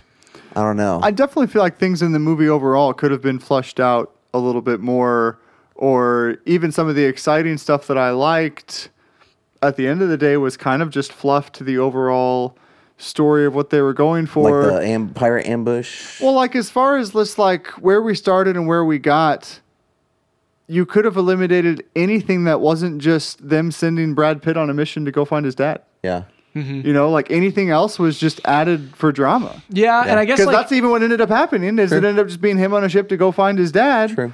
But then they had to like send him on a mission, but then really they're just using him. Mm-hmm. But then they try to kick him off the mission, and he puts himself back on the mission, but then accidentally like kills some people in the process. And I and I realized there were emo- emotional moments Yeah. in, in that, but it, it it just feels a little like circular or to me in watching it it felt like maybe they were building to something at least slightly bigger than just an emotional story between him and his dad you know i mean the government was like really concerned with this guy and I mean, the it- pulse was going to end the world, you know? yeah, but even at the beginning, it seemed like they were uh, curious as well as concerned as far as like, well, what's going on out there? You know, what what what are what's Mm-hmm. Well, I mean, even we don't happening? even know what was going on out there until the end, and so and like do once we you even find out, still like what was the pulse? Like what was? so the pulse was what they were using to scan the uh, the the different planets, right, or the different like systems, like to determine if they had life. well, it wasn't the pulse, but like they were using that satellite dish. But the Mm-hmm. the people the I thought the pulse was the problem that he was trying to stop. No, well, he was trying to stop because the crew who mutinied against him because he didn't want to go back home because they hadn't found anything. The second crew, Se- yeah, or had- the the second like the, the second level of the the, crew. people who were actually supporting him. Yeah, like Yeah. they they started that pulse because uh, he wouldn't he still wouldn't go back home. Like they were they they did that. He said they sabotaged it basically. oh, gotcha. gotcha. and he was trying to stop it so he could continue the work. Um, it's just so yeah.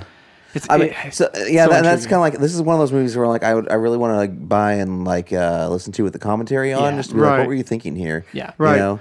because a lot so many things with I feel like with movies like this especially like they do very specific things to honestly just elicit some kind of emotion, Mm-hmm. Right. And I'm like, and, and maybe it's not even a, a it's like a subconscious thing that you Mm-hmm. don't even realize that they're doing. Yeah. and and without it, sh- it may have changed something, but like Mm-hmm. to the naked eye, it's like, why is this in there? Well, it's like his interaction with that crew, like walling himself off from them and being like, "I'm not concerned with like your problems. Like this, the, I'm not concerned with this crew and their the fact that their captain is not making decisions and is scared of this Yeah. stuff." And like that, that feeding into his character change later on, like that, that makes sense and is is the point of of those types of interactions. The whole moon thing, like other than the fact that I love the No, it was super world building cool, was yeah. happening there. I did- I really did where you're like like, there are these these civilizations that are like just on the moon fighting over the resources that are there. Well, and then that it's just like so American, and like Yeah. you know that they've just like, and Brad Pitt even said it, he's just like we've just recreated all our own failures here on our, on the And, moon. Right. and I love that because it's like so in so many like sci-fi movies,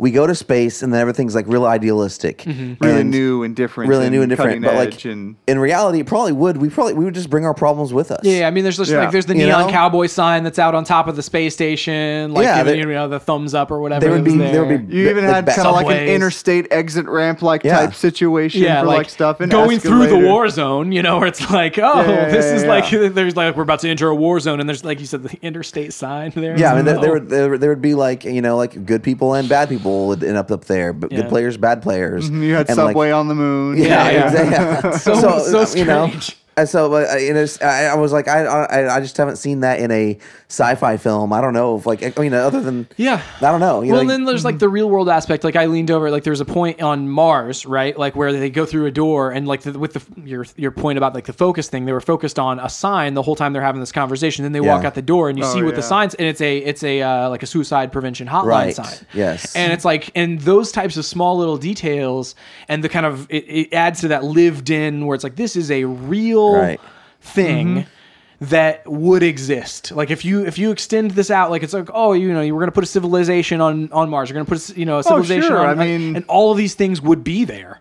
Like oh, as far as it- it's like there. yeah, if if we if we start moving that direction right now and and start tracking that way right now, 100 years from now, Yeah. maybe 150. I mean, like look at 100 years ago Yeah. and, and like where we are now. Like you know, Right. That that that you know, it was very done in a very believable and, and feasible way to where you bought you bought into it. You well, know? they're very human problems. You know, like a lot of sci-fi movies is like you know, uh, Gorgons keep out. You're like, I don't know what a Gorgon is. You know, like I don't know. It's like, but like that's not not a relatable problem to me. Mm-hmm. Yeah. But like, Well, then even on like eh, on the interstellar level, where it's like, oh, we're you know the the blight, you know, Yeah. and it's like this doesn't even like necessarily even go there. It's just like no, we're just expanding, and we're bringing those problems there. You yeah, know? we are our own worst enemies Right. in that sense, not space. Well, and then similar into this, Well, like said- I, th- I think Brad Pitt said, you know, we're world destroyers. Or, Yeah, you know, we're, we're, we're eaters of worlds. Yeah. Yeah, something and like it's like, that. and and to a certain extent, like in like throughout the whole like the whole movie, like Brad Pitt is in fact sometimes his own worst enemy in there, like where it's like just his own his own thoughts and his own like his own self is uh and his own perception of himself. And is- so his a dad, his problem. dad's downfall was himself. yeah. right. He couldn't, he couldn't, he didn't realize that like he couldn't admit his own failure. It wasn't even failure Mm-hmm. because, well, it was failure in the sense that his dad wanted to find life, Mm-hmm. so he failed at that. But if the actual goal was, if the if the real goal was the goal that he had, was actually going after, which is to determine whether or not there is life, Mm-hmm. he he he answered that question. He just didn't like the answer. Mm-hmm. Is what Brad Pitt's character was getting at. Y- yes, and I mean it, it almost, and I and I could be wrong in my perception, but I mean it very much seemed like so. Brad Pitt went all the way out there, and you know finally met his dad. You know, classic like dad left home when I was fifteen, and I never had a relationship with my dad, and I always thought that would be cool, and uh, always wondered what that would be like. And you're like, oh, well, somebody said my dad's alive. I'm gonna go find my dad and uh, have a relationship with him. And then Bring him uh, back home. And, and then they and then they meet up, and I mean the whole the whole movie is, is it's not a storybook storybook or fairy tale. I mean it, it's very kind of just like real world kind of brutal almost because it's it's not necessarily happy. Like he gets No. there and Yeah. his dad basically tells him to get lost I and don't like love you. I don't really care like about you. Like I, I'm happy with the decisions that I made Yep. out here. Yeah. Um, But even still, it still had a you know it, it's that classic like hey like how you react to a situation i- is everything. You know you can grow from that or fall down that same rabbit mm-hmm. hole if you would like to. Right. And it seemed like Brad Pitt had kind of had this sobering moment from meeting and actually seeing his dad and who his dad actually was. And he's mm-hmm. like, man, he's like, you're out here looking for life and all this stuff, and you didn't find anything when you had life uh, Yeah, at because it's right here. Yeah. Like it know? was right here the whole time. Like you had like a, a wife and a kid, and like people that loved you, and you're out here searching for like other like creatures that Right. may care about you or something. He's like, this is ridiculous. You know, at the end of Yeah. and he still tried. He still tried to get his dad to come back with him. Do he you was think like, so? No. And then I'm- didn't he say something uh, about his son? Didn't he say that he wanted to go back to Earth and, and have a son? Isn't that what he said, Brad I, Pitt? I don't. Rem- I don't remember that part. I'm sorry. I did wonder if So in the final moment there, whenever they're about to take the uh, the old slingshot, the old uh, the the satellite slingshot Yep. through the asteroid field, and uh, it seemed like to me whenever his dad like put it together what was going to happen, it either went, I want to run away from this, and I I want to stay out here, and like I, I basically I, I I need to stay here or go get away, or he was like, we'll never make it with two. No, It's that's like, not it. it's, so. I don't know. No, that's not it. Okay. I was just curious, like if because I was like I was like, man, at the end of the day, I was like, I don't I don't know exactly. Right. I mean, what's determine there. determine your own for sure. Yeah, sure. I guess. You, I mean, you could infer that maybe. Like, I mean, Maybe I, Yeah, I, I just don't like. Uh, uh, it's not in his character to do it though. Like is the thing. It's like that's not anything that ever like within their conversation there it wasn't ever hinted at that he was you know that there that he would have sacrificed anything for. His I think son. if that was the point that they're making, they would have made it like he would stay behind the to light the bomb or something. Yeah, like they yeah. would, they would would have been be, more overt right yeah. about I- that. I I agree with that. I agree with that. The like I think like I mean it's it's weird like he's trying to think of like what headspace his dad was in because he's been up there up there for so long. right. so yeah. long. Think about it from a real world thing. This is a dude that's been pretty much just alone on like a, a 400 square foot space station for 30 years. Yeah. Like. Yeah. You They ever say- been alone so- for like five days? Like I mean, Yeah. You just yeah. gotta do some crazy stuff. so they they they uh they literally in like in the real world they'll do like isolation tests of like you know oh you know what would happen if people went to Mars and like settled there like what would their what would the headspace of people who were in those environments and they would go they literally go to like Antarctica like go to like the frozen poles of the planet and like that's just where you live. And so you're like you can't go outside. Like you have to you like you know get on special gear to go outside and like you know all this stuff. And and people just like weird things happen. Yeah. like weird they get into weird headspaces. And i can't remember like exactly what the uh, the time frame is that most people like definitely like get to that point of like oh this person needs to get home like this person needs to go like rejoin civilization but it's like it's not long it's it's they- a couple of months Yeah, well, I think they were even making that example with when Brad Pitt was just on his way to Neptune, which was uh, about three months Yeah, from yeah. Mars. Yeah, yeah. To get there, and it showed him kind of going crazy Oh, because dude, he kind like- of just like oh yeah, shut, yeah. He's shut like, the he's, ship like down. reaching at stuff. you And, and- Well, it's like, and- is he, but like, I in think this they dream wanted to drive that home to say, you know, when he actually found his dad, like this is a lost man, like, Yeah. and Mm-hmm.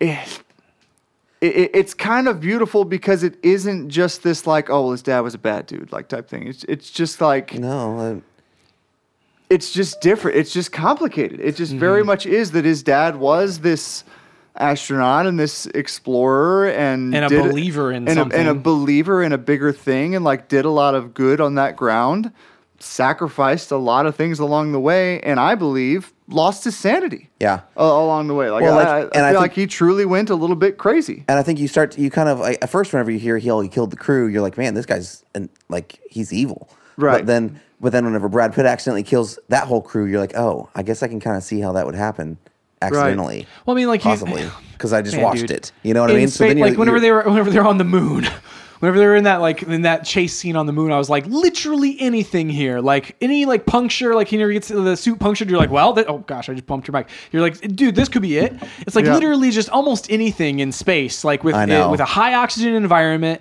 and like the the depressurization like literally all these like the space is trying to kill you. I know whenever they were in there with it, like before they even got to the monkeys, like I was just sitting there thinking, like, man, this life is just so precarious in space Mm-hmm. because of the the the necessary the need for air. Mm-hmm. Like just one little bitty thing that we all take for granted every single day Yeah. can freaking kill you in a 2nd and it, like it's yeah so like i think yeah that that aspect of like oh man like there's this horrible but it's like like you said like you, you do one thing one thing wrong and it's like this is a disaster on like Yeah. ridiculous proportions like it, it dude. Man, it just okay. escalates Okay, so let's let's let's sit there for a second because I think that's fascinating. So I just watched. Have you watched uh, Free Solo? It's on Hulu. Yeah, yeah, yeah. Like the, the so the fascinating thing where he's like you know about um uh what do they call it? free uh um free climbing Yeah, well they climbing without ropes. Whatever they call that. That's free solo. Yeah, free yeah free, Free solo. climbing. Yeah, free solo. Yeah. Um, is the fact that like and his obsession with like well because I mean one wrong move and you're dead. Like just the idea that he is perfect. You have to be perfect to make it to the top of this without dying. Like it's almost the same thing in space. You have to be perfect in order to make it out of this alive. Yeah, well, and that's why, like, even in, in like, you know, with uh, they have the checklists and like they have all these things. That's like, oh, just literally just down to like every little switch you have to do and every little thing that you, every procedure. Like, it's it's all just it's there, you Yeah. know.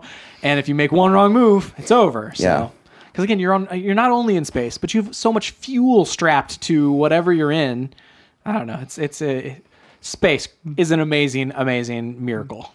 Yeah, that's a- that's actually a really good uh, uh, compa- comparison with the movie with the free solo reference uh, because that's similar with like the low heart rate thing because Oh, like yeah. because like he talks about in that thing doing the free solo climbing they're like oh it's so dangerous like how could you even do that or like how are you not panicked like well you've got to just be like like jacked while you're up there right just like you know raging and then he's like that is like the worst thing that you Yeah. can do he's like, like he's like if at give you the any shakes. moment that I'm climbing that wall, I have any kind of like elevated heart rate or I'm sweating or I'm freaking out, he's like, it's over. Yeah. At that point, and and and that's what made Brad Pitt such this great astronaut is because it's the same thing. Yeah. Like, it's absolutely human nature for your heart rate to raise and for you to panic in crazy situations, mm-hmm. but it doesn't get the job done. Yeah. At all. It, getting the job done in any situation most of the time comes down to just being cool, calm, and collected, Yeah. and just being able to still just think through it mm-hmm. and think what needs to happen next.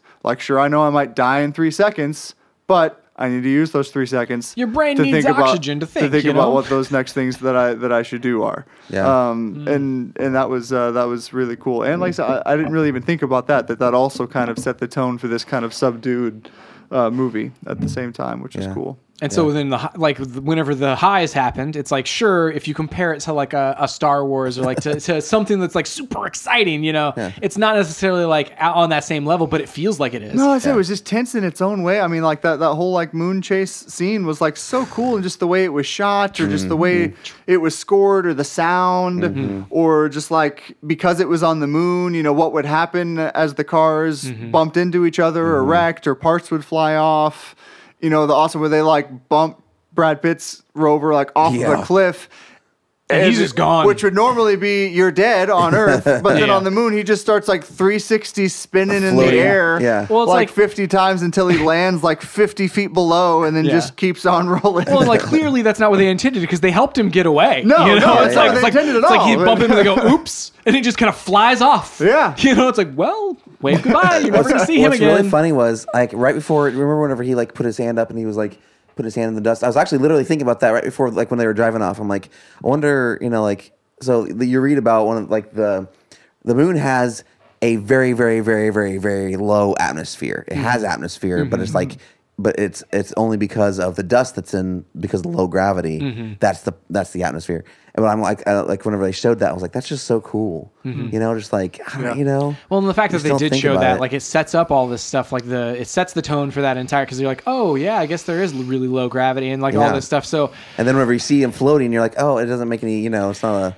right. I don't know, man. the movie was It's- definitely like masterfully like paced and like enough things were like teased like that they paid off later you know and whether it was like then or whether it was way later it's it's a it's a really well well directed movie dude. I did not know what we were gonna find on that that abandoned like station or ship where the distress call came from. yeah Right. I was like, this is gonna be zombies or some kind of plague or. well like- whenever they said like oh it's a you know they they do bio experiments on animals i was like oh man oh, um, man, this could be anything space tigers, could space be ligers. anything like hmm.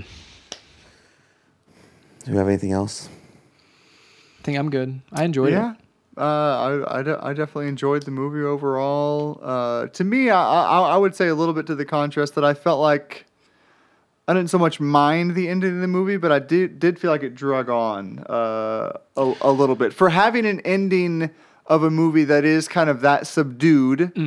I feel like it kind of needed to not go on. You know, the last probably what twenty five to thirty minutes of the movie is just that like Brad Pitt in the ship by himself flying to meet his dad. yeah, see, that's the part that and I think like- felt mm-hmm. like it took too long was the mm-hmm. going from Mars to meet his dad. Yeah. Right. And I guess like I I understand what they were going for because they're like, oh, this is gonna like it's a really long time, and so like they made it take a really long time for the audience too. But yeah, I agree. Like I Sure, felt like but, you know, there's a whole like two minutes there that I feel like you could have chopped out because it felt so like Yeah. you know slow and out of place in the rest of the movie. I mean, you know, they they do the same thing in Rocket Man in a better way. Whenever you know he has a Hutu uprising, and he wake up and he's painted all this stuff all over the ship. You know, you can you can communicate passage of time in different Mm-hmm. Yeah. ways. The Yeah, beard, yeah. the beard. That was the one. Like you, you know, just having to grow another beard. You know, Mm-hmm. like that's the Yeah, and like, I, I, yeah, that was the section where I was like, ah, that's a little, little long, or a little like it. This movie was only two hours. It felt longer than two hours, It and did. not in a bad way necessarily, Right. but definitely it felt longer than two hours. yeah. Right, and I- and I wouldn't say it's a movie that I'm just gonna you know like repeat viewing after repeat viewing like like like watch it right movie. now. not No, like everybody should be doing with Dark Crystal. You know, it's just You should. Uh, I, I seriously am probably going to rewatch The Dark Crystal just out of pure enjoyment and just to see more of Hup. Man, of course. Hup was my favorite character, hands down. I want the Hup, is- spin-off Pup is series. the best. He's amazing. I love Hup. He's so One day. I'll be able to participate in your I know. conversation. See, I'm trying to throw out teases that make people Yeah, feel yeah. left out. So you I, I gotta definitely feel get left your way so- in, man. You got to find out about Hup, dude. Yeah, you're. You uh, know, you're- you know what the way is. you're You know, you know the solution to this problem that's right. is if you uh, watch the Dark Crystal. Uh, but Ad Astra, good. Yep. Uh, I'm gonna give it. Um. Oh man, I'm gonna give it an eight. okay, I'm gonna give it an eight point five.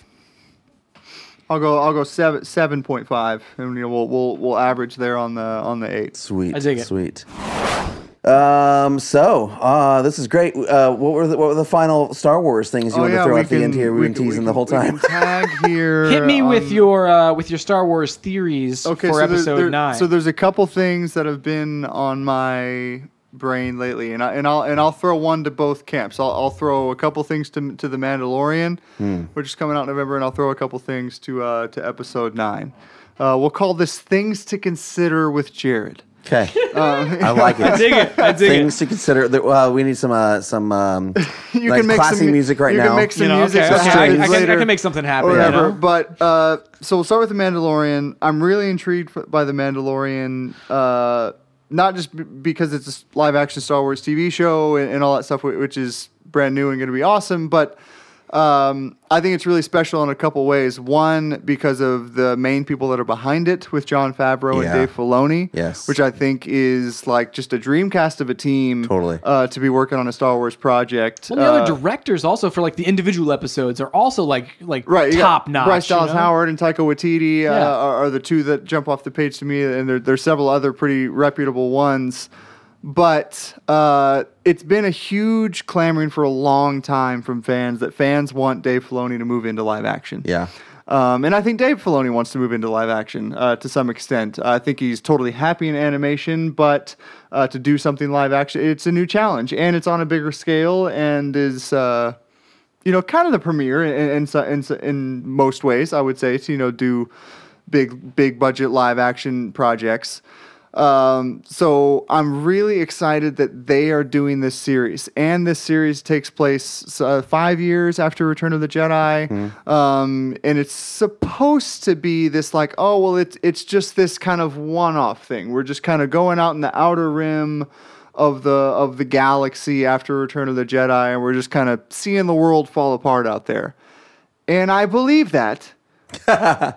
but I also think that there's no way that they're not going to. There has to be a story for one. Totally. A- Um, and and it's not Dave Filoni's mo to just do like ah, there's just a story that Right. doesn't tie into anything. Guys, he claims this every time he starts something. Most of the time, he's like, he's like, no, no, rebels. It's totally like we're we're uh, you know just telling a story about this one team. Anything you know about this, and then, then he goes and ties in like you know the emperor. He ties in like all this other stuff with the rebels, and so anyway, Right. So I think Start that way. yeah.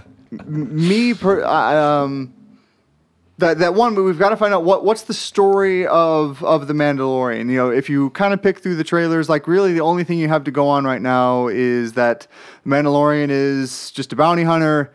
He does stuff for hire. And uh, Apollo Creed is like, I have this really, really giant bounty. You probably don't want it because it's dangerous or whatever. And you got to go like meet a guy face to face, and he's not really nice. Uh, and he's like, cool, I'll do it anyway. And I think that is overall going to end up kind of being the premise of this season, but I think that that bounty will be a person, mm. and I oh. think that that person will be a known character in the Star mm, Wars that'd cool. universe. I'm into it. Potentially even a first time live action transfer from an animated character. Dude, if Ahsoka shows up on this show, I'm gonna like, I'm gonna, I'm uh, first of all, I'm just gonna freak out a little bit. I would not. I will cry a out hundred of the realm of possibility that you could have a live action Ahsoka Tano in the in this show, especially spoilers to Rebels with the way that Rebels ended, where you fast forwarded to the end of Return of the Jedi. Mm-hmm. Yep. And showed Ahsoka in, in that time, and I'm not even a huge Rebels fan, or uh, I, I mean, I, I've dabbled in it, and I know the world and kind of follow the canon to everything. I haven't seen like every episode uh, of the show, but I, I I respect the way it's done for sure. So I think that that we're going to see that, or or some people say, you know, maybe that like uh, like Hondo is a very popular character. You know, Yeah. maybe you would see him He's show still up. alive. Po in in like in the current like where the movies are right now. He's still alive because So how do that's we- how do whenever we know that? because He the way knows. that they've done knows. the way that they've done Star Wars uh, Black Spire Outpost in both Oh, 'cause Disneyland and there, Disney World. yeah. He's in that world and he's like old.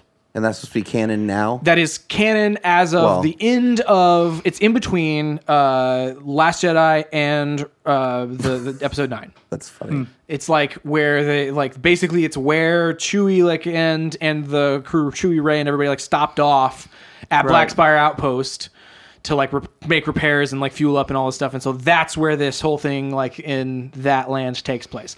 They say that as the movies come out, they're gonna like change the time frame that Black Spire Outpost exists in. I have no idea like in what time frame they're going to do that on, um, because it would be a massive undertaking to remove the various uh, elements from like what is the current movie. Like it would even. I don't know where Kylo Ren's going to be at the end of uh, at the end of the next movie. So I feel like if they adjust that forward, like immediately, like you can't have like True.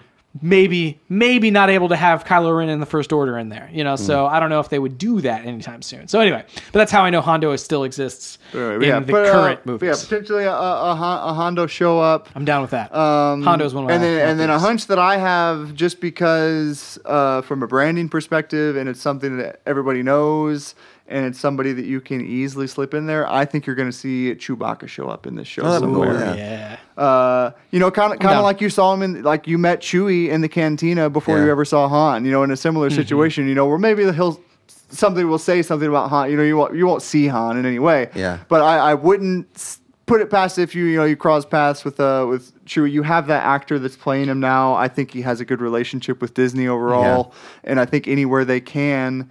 That they'll try to like kind of throw throw those people uh, around around a little bit. the story of the Chewbacca, the current Chewbacca actor, is A great story. Like, yeah, because he like he he always wanted to be like an actor, but he's like super tall, Mm-hmm. and so like, and he's like, I don't know what role I can play, what role I can play. And then they cast him as Chewbacca, and he's like, this is the dream role. And he like meets up with Peter Mayhew, Peter Mayhew and him, and like they have the similar thing where they're like, oh man, I was they always told me I was too tall to do acting, Yeah. and so like they connect and like you know good friends or whatever, and so like yeah, it's it's just a fa- amazing. Like I love I love the current Chewbacca too. You know, it's like it's that that like couldn't have gone to a better better actor. Yeah, I, I truly. I mean, there, there's definitely times you know where you, when you can know that it's not Peter Mayhew, but I, th- I think it's about as good as you could get for for carrying on the torch of something Agreed. like that. Um, so okay, so that so that's just All my, my brief Mandalorian stuff of some some things that I think could pop up in that show, and uh, I'm I'm super super excited for the Mandalorian. down for it. Uh, episode nine, I'm excited for more and hope probably than Yeah, anything yeah, else. agreed. That's where I'm Um, I've not really been a large fan of most of the direction of the whole Star Wars universe. Um, since Disney has taken over, I think it's better. I, I, I think it could be a lot worse. I think that Yeah. there there are definitely a lot of other companies or people that could have made a whole could have made five other movies that were that were far further from Star Wars Could have than been Sony. than these are. Um, Or- so or so Fox. I, I'm I'm happy for the time that we live in. I think that we live in an awesome time. I'm glad that we can still do podcasts about Star Wars and that there's new Star Wars stuff coming out. Heck yeah. Uh, episode nine has some has, has some massive shoes to fill uh, for an episode. I, I, it's set up on their own. They did this to themselves. Oh, Oh, dude, J.J. Abrams is out there like trilogy of trilogies. We're gonna try. well, they try did it to themselves. but I mean, come on. sort of. You uh, Star Wars fans are not that great. Uh, That's true. As far as most, uh, at least the at least the loud ones go. I mean, and I'm self-professed. Not I, I didn't care for the Last Jedi very much. No, no, I li- didn't either. There's plenty that I thought was cool or, or, or good about it, but uh, as a whole, uh, Yeah. I, I wasn't overall impressed with the the direction of a lot of things or just the execution of a lot of things in the uh, within the movie itself. Uh, But um, so episode nine, um, they're trying to you know finish all these three trilogies, and they're trying to whatever that means, and they're whatever that means. whatever that means, and they're trying to. Without saying it, kind of you know bring people back on board, as it were, to like Star Wars and uh, get people to you know people that that you know it, it's hard because they're trying to make a movie that everybody that loved the Last Jedi will love, and everybody that hated the Last Jedi will uh, also love. Uh, that's that's pretty hard to do, and then It's an imp- it's it's basically an impossible task. it's an impossible task because any like I mean you think about even like there are people in the Star Wars fandom that don't even like Empire Strikes Back and Return of the Jedi. That they literally are just like I only like the original A New Hope and like that's that's my like that's the Star Wars. you True, know? but there's also people that like only like Revenge of the Sith. You know, Exactly. uh, like there's, yeah, there's they there- only like the prequels. or there's like so whatever. many, which is why I think overall it's a bad idea to strictly make movies that are specifically designed to please people, Yeah. rather than just Making making a good s- movie. making a story Right. that you care about personally and that you think is great. Um, but because this movie has all of those shoes to fill, like I feel like even more than any Star Wars movie, like, and now that it's coming out in a couple months, people are talking about it a lot. A couple of trailer type things have been dropped, and then just like people are going crazy all over the place with speculation, what's going to happen in the movie, and it, gotten out of hand. Uh, to- It's gotten out of hand, To some- as to- it always does. it- it- I to- want I want you to some get like a degree. T-shirt that that, that says you know on the front it says Star Wars. Well, it says like a long time ago in a galaxy far, far away, and then on the back it says things got out of hand. You know, got out of hand. It's gotten out of hand. and, and I really it's What if, they, what if that's literally in the scroll? It's just like the first thing Yeah. a lot of things got out of hand. things have gotten real, really out of real out of hand. It could uh it, it could be. Um and, and at the end of the day and, and I love speculating with the best but at the end of the day it's gonna be probably like a two and a half hour movie max and there's only so much that you can do in that time. And you already have like big key things that JJ is gonna be trying to address as far as just like Rey in general.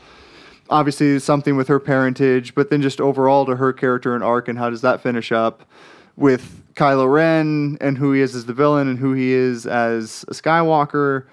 Uh, obviously, they're bringing the Emperor back in some capacity, unknown.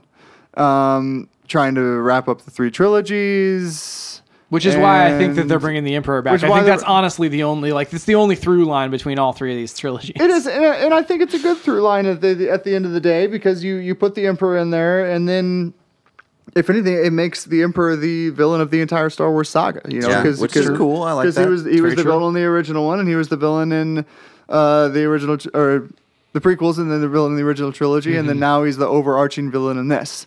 And I say all that to say this that I, I, I still hold out hope as a Star Wars fan, and I, and I always will. Um, that I still think that there is a incredible movie that can be made and that can come out of this. Uh, I, I don't necessarily think that it will, um, but I, but I hold out hope that it could, and I think that there are interesting ways and concepts that you could bring in that would make it cool. And most importantly for me is to make a movie that more than the whole saga, I, I could the saga thing is fine, but overall, you need to make this be a good trilogy. Yeah. You know, out, out- of those, out of, out of this movie. Yeah. And it's so hard in our day and age to even be a fan of something just because of how rampant speculation is and how accessible information is. And we just know so much about movies and we ask so many questions about movies and what happened with the production what happened with the writing how many writers did they have and how many directors did they have? And and well he didn't like his camper and he didn't you know or, or, or- and there's so many things that happen that we never really had with so many movies growing up or you know we criticize every little minute detail in this new trilogy when every detail wasn't made up in the original trilogy. It, it was made up as it went along. You know, it mm-hmm. wasn't all definitive when George Lucas mm-hmm. made A New Hope. There were things that were added and changed, and Leia probably wasn't always Luke's sister, and Darth Vader probably wasn't always Luke's father.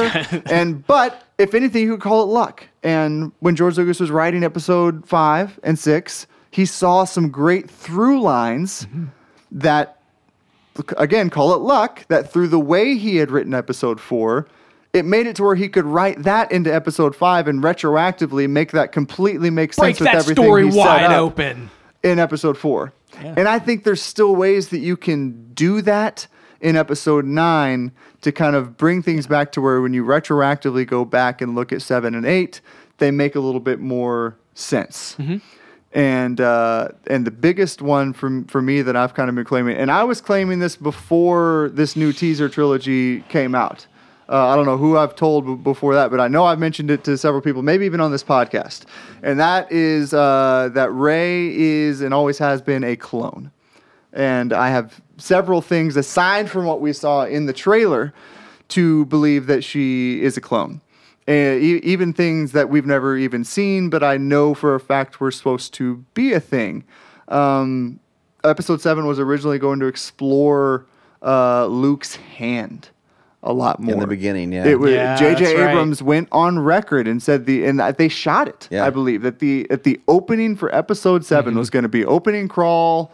Then you go to space and you don't see a ship, you don't see a planet, but you see Luke's floating hand floating through space, which is a ridiculous opening. I don't think that's a great opening, but Super glad he didn't do that one. it has to tell you something about Yeah. what JJ was thinking about the trilogy and where it was going, and why are you showing Luke's hand in the force vision that she sees whenever she touches the Then- lightsaber, then you have the doesn't she Force- have then that? you have like, the Force vision. yeah. The Force vision is a crazy thing of, of itself. One, there's the whole thing of where Maz got Luke's lightsaber, which I really hope will be addressed and play into the larger part of Episode Nine. But then, yeah, why when Rey? tou- we've never seen a Force vision in anything of Star Wars. We've never seen anything anybody touch something and have some kind of crazy reaction to it in Star Wars like this ever. And then Rey touched that lightsaber. And specifically saw a bunch of Luke stuff. Yeah. there was other stuff. Well, then we had we had uh, Saw Obi she- Wan. Then you saw had- stuff she shouldn't know. No, Yeah, for sure. You defin. I mean, that was definitely the hallway in Empire Strikes Back that, that she saw with the and oh well, it Not was just even be- born then. Oh well, it was just because it was the lightsaber. Well, why was there? You know, Maz said, you know, well now that lightsaber calls to you know to you. You know, well why is it calling to her? And then the question all through episode seven, myself included, when I saw episode seven, is who is Rey? Why is she so powerful? It's ridiculous that she's this powerful. It doesn't make any sense. She's known about the Force a day, and she's already using the Jedi mind trick. Like that's crazy. Like you know, this, this this is this breaks canon. This breaks everything. I hate it. You know, it was my thought at the time. But if you m- make Rey a clone, and that's just the first round of things that I have for So you're her being a clone, a clone. of Luke? Could be. Honestly, any, any think clone would also have like the. I think yeah, Luke mm. involved. I don't think it. I think that it could be part of the thing where she's like a petri dish like type clone. Oh, just like a bunch of where different people. I, I, I think you know if, if I'm if. I'm going to really start going off, off the rails, uh, I think that Palpatine is going to be brought back in through some type of cloning Mm-hmm. in some way. We've discussed this before. Yeah, last week we talked I- about whether or not uh, um, Ian Snoke, McDiarmid. Snoke was a clone. like of Palpatine, maybe. Potentially. I also I don't think or I think that we're being misled quite a bit as far as Ian McDiarmid's involvement in episode 9. We talked about that too. How like supposedly like he Yeah, may have not what- this is from what recorded any told me. lines. He 100% I know for a fact did not record that laugh in the teaser. Interesting. That laugh in the teaser is not in the movie. Fun fact about the poster that they have with the Emperor's face back there, Which right? this one doesn't matter to me as much. Like someone, it's a poster. Someone superimposed uh, what was a there's a, like It's a, a hot super toy. detailed yeah yeah a super detailed statue of the emperor and like that's what they used as like the the comp in for this like poster. Sure, Just but, but, but again, it's a that mean? poster. Like I, I, I don't, I don't know how many people have actually posed for a poster. Like Sure. they're probably I was just gonna say, what does that mean? Well, I mean, I What just was thinking mean? like n- not, nobody took like an actual photo of him like oh we got this you know thing, but yeah, yeah it may not right. mean anything. But yeah, I, I definitely think that um, that there somebody's going to walk out of that theater being really disappointed with what happened with the uh, emperor in this movie, and I think he's going to be in it. and I don't know if, if I'm just going to throw out my just here's what I think may may happen. I think that maybe we're going to see Ian McDiarmid in some type of Force Ghost vision or flashback. Okay. But we will have a physical Palpatine that will be a clone, younger Palpatine. My theory, potentially play, played by Matt Smith, who Matt Smith uh, of Doctor Who fame and Yeah. uh, several other things was uh, a long time ago during the production of episode nine was semi announced that he was going to be in the movie. And but then like nothing really came of it, and they were like, "Oh, we really heard that he was going to be in the movie," and uh, and then like has since been asked about it, like, "Hey, are you in episode 9? And oh, 100 percent not. You know, he said 100 percent not in the movie. Definitively no. Not I can't talk about it. I think 100 percent I'm not in that movie. And JJ is known to lie yeah. Yeah, oh, yeah. outright Oh, yeah. about This isn't con. movies. 100% lie outright about movies. So, lying about things just makes it more suspicious. So, if Matt Smith is. Oh, I mean, that's a good life lesson to live by. well, but I mean, So lying about like, things just makes it more suspicious. makes it more suspicious, man. So if Matt Smith is in this movie, it's probably not just as an extra.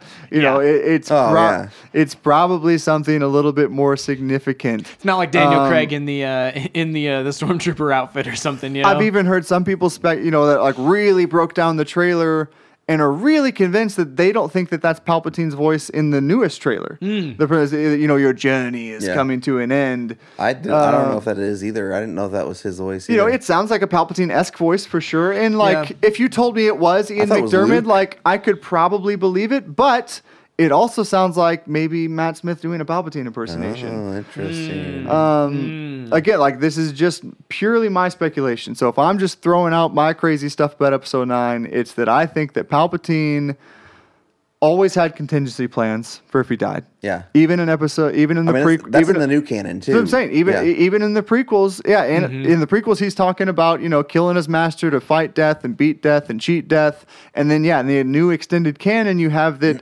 Palpatine had all these like research facilities all around the globe. You know, kind of like imagine like Dharma stations in Yeah. Lost. Yes. You know that are kind of like researching all these different things, and one of JJ them was likes those defi- res- research was stations. definitely cloning. Um, well, I mean, and even like he was the one who commissioned the clone army the in the that prequels. commissioned the clone army. So I think that Palpatine has been in the background, maybe even not kind of getting it right with trying to like bring himself back in like the right type of you know way. Maybe we'll even see a physical like old Palpatine and young Palpatine, and he's trying to like transfer his conscious into the young Palpatine. But I think that Palpatine could be responsible for the creation of Rey hmm. to some extent. And that Because Rey because did he create Anakin? That's Right. also potentially in the comics as well. Rey to me could be the Rey that we know could be the Rey that got away, hmm. and that he uh, that he was Or was trying stolen to away, hidden away? stolen away, whatever. That he was trying to create his own special army of these Force users, you know, mm-hmm. type things, and maybe he did. Maybe he made a bunch of Reys. Uh, or a couple Reys or whatever, and I think that we are definitely seeing a clone of Rey, and, and of course it could be. a- I don't want it to be a vision. I think we've seen stuff with visions, and I think it's just. I, I already honestly don't like that they put that dark Rey in the trailer at all. Yeah. just because it robs. Uh, be, because it leads to what I'm doing right now, where it's so much speculation that probably can't even be true. Well, it's, it's one of those things. It's like it either has to be like the most minuscule thing in the in the movie, or Right. it has to be the biggest thing in the movie. Right. Yeah, and the reason for There's that kinda is no in because like it's either got to be like, oh well, we got to give him something to to to speculate about, and then so they give us something that isn't anything, right? Or it's got to be like, well, we can't hold on to this secret, so we might as well go ahead and put it in a, a trailer now and hype people up, you know? Yeah. to, to me, I think it is the speculation thing. I, th- I think it is. I think it is part of kind of this, uh, you know, their kind of style of marketing where uh, they know how big podcasts are. They know how big YouTube is. They know how big that stuff is, and they want to put stuff out there that people are going to make video after video of talking about episode nine that people are going to stumble across. And the hype's going to start to build. And if anything, just out of curiosity, people are going to end up going to see episode nine just to see, you know, what could possibly unfold. And maybe we'll be underwhelmed. Um, but, you know, I think that there is some potential for some kind of cool storylines out there. Dude, I hope that they, again I, could, hope they go there that because could like make some things. it would also wrap things or to have like cloning be in this one it would also wrap some things up that like with the prequels where it's like oh cloning was a thing then like why couldn't Right. it be a thing like why you know it shouldn't be outlandish Well, and now, Kylo you mentioned know? cloning in, in episode seven. You know, Yeah. he was like, "Oh, we're gonna go back to a clone army now." You know, what, what's right Which I, that was always uh, like, uh, why did they move away from it in the first place? You know, like so because they ran out of them. No, no, no, no. They started like uh, the the more clones you make, like it, the sample started decaying. Ah. Like so, where like they didn't like even in in uh, Rebels, like you run into you know some of the the the clones you know from from whatever, but those Yeah. were like the last batch of clones Right. basically. Okay. Um, you know, and so like yeah. Anyway, so in in Clone Wars, they kind of go into that that it's like they can't you know continue to clone people. So as well as I mean, maybe the shortened life life thing could come into a factor with how you know quickly they're growing them, and I guess you don't have to grow them that fast, but um, to yeah, me, you don't have to clearly because Boba Fett, you know. Right. Uh, to, to, to me, the, the, the first order approach, it just seems like a different approach that's kind of more like a Nazi like type, like, you know, brainwashing like type approach. You know, it's, it's, the brainwashing definitely like i mean that like the fact that like oh you're gonna go in for reprogramming and they kind of address some of that in um the uh, resistance series Like, right. they're- And, they're I, just, and I believe that in mindless can, that like most of like the, the soldiers in the first uh, order are like taken as children and stuff like that, and like raised in the first order. yeah Yeah. Uh, from children and, and stuff like that. So, you know, it's just ingrained that that is just who you are, what you, Right. what you do type thing. yeah overall, you know, they just wanted to be able to have a lot of different size people wear Yeah. Clone outfits. well i mean and also i think like that also would be for the first story depending on like what their resources or what like they were pulling from like that Right. could be an easier way just to kidnap like an entire planet and uh and create you know that like oh there there's our army um you know at, at a time rather than like yeah, gr- physically grow grow a bunch of clones you know Yeah. so Yeah, I'm kind of where you are. I- I'm really looking forward to the Mandalorian. I am I am emotionally prepared for the for episode nine to be a hot mess and to walk out of there being like that is the worst thing I've ever seen. I, I don't, I don't, I, I that's don't expect case, that, though. but I emotion I have emotionally steeled myself for that to happen. Yeah. Um yeah, I mean I guess I guess I I have I have zero expectations at this point. Like and honestly like with the expectations, you mentioned the expectations that were are put on this upcoming film and it's like yes i like there are so many expectations there. Are there more expectations on episode 9 than there were on episode 7 and episode like 7 like know. force awakens like sure like it, there are critiques that i have of it there are critiques that you have of it but, but it's like by and large like it was pretty well received you know? And so it's like even if this is like it require like it gets to that point where you're like ah it's it's good you know it's a it's a good movie. Like i enjoyed that movie. I think like i'll be i'll be happy. Um so you know. I don't know which one had more expectations, but I definitely think that with episode seven, everybody's expectations were very unknown and very overall, I feel like filled with hope. And uh, and especially, I feel like the trailers were just out of this world. Yeah. With episode seven, probably so, to this day, still some of the best trailers that I've that Chewie, I've we're ever, home. that I've ever seen. Um, uh, this one I feel like has uh, you know the same or more expectations, but just in a totally different kind of demeanor. You know, where people's expectations isn't as much like, oh, they're bringing Star Wars back. I Hmm. wonder what it's going to be. Are we going to see Luke and Han? Like, what's going to happen? It's not as At, nostalgic at this anymore. point, no. Yeah. At this point, it's just like, well, you've already ruined it. I, you know, I wonder what you can do. you know, it's so what have you- polarized you know, know, it's at this so point polarized. Yeah yeah But you're right To, to me, honestly, I, I I feel like your worst case scenario is like two worst, like like to to, to me, um, because one, it is J.J. Abrams.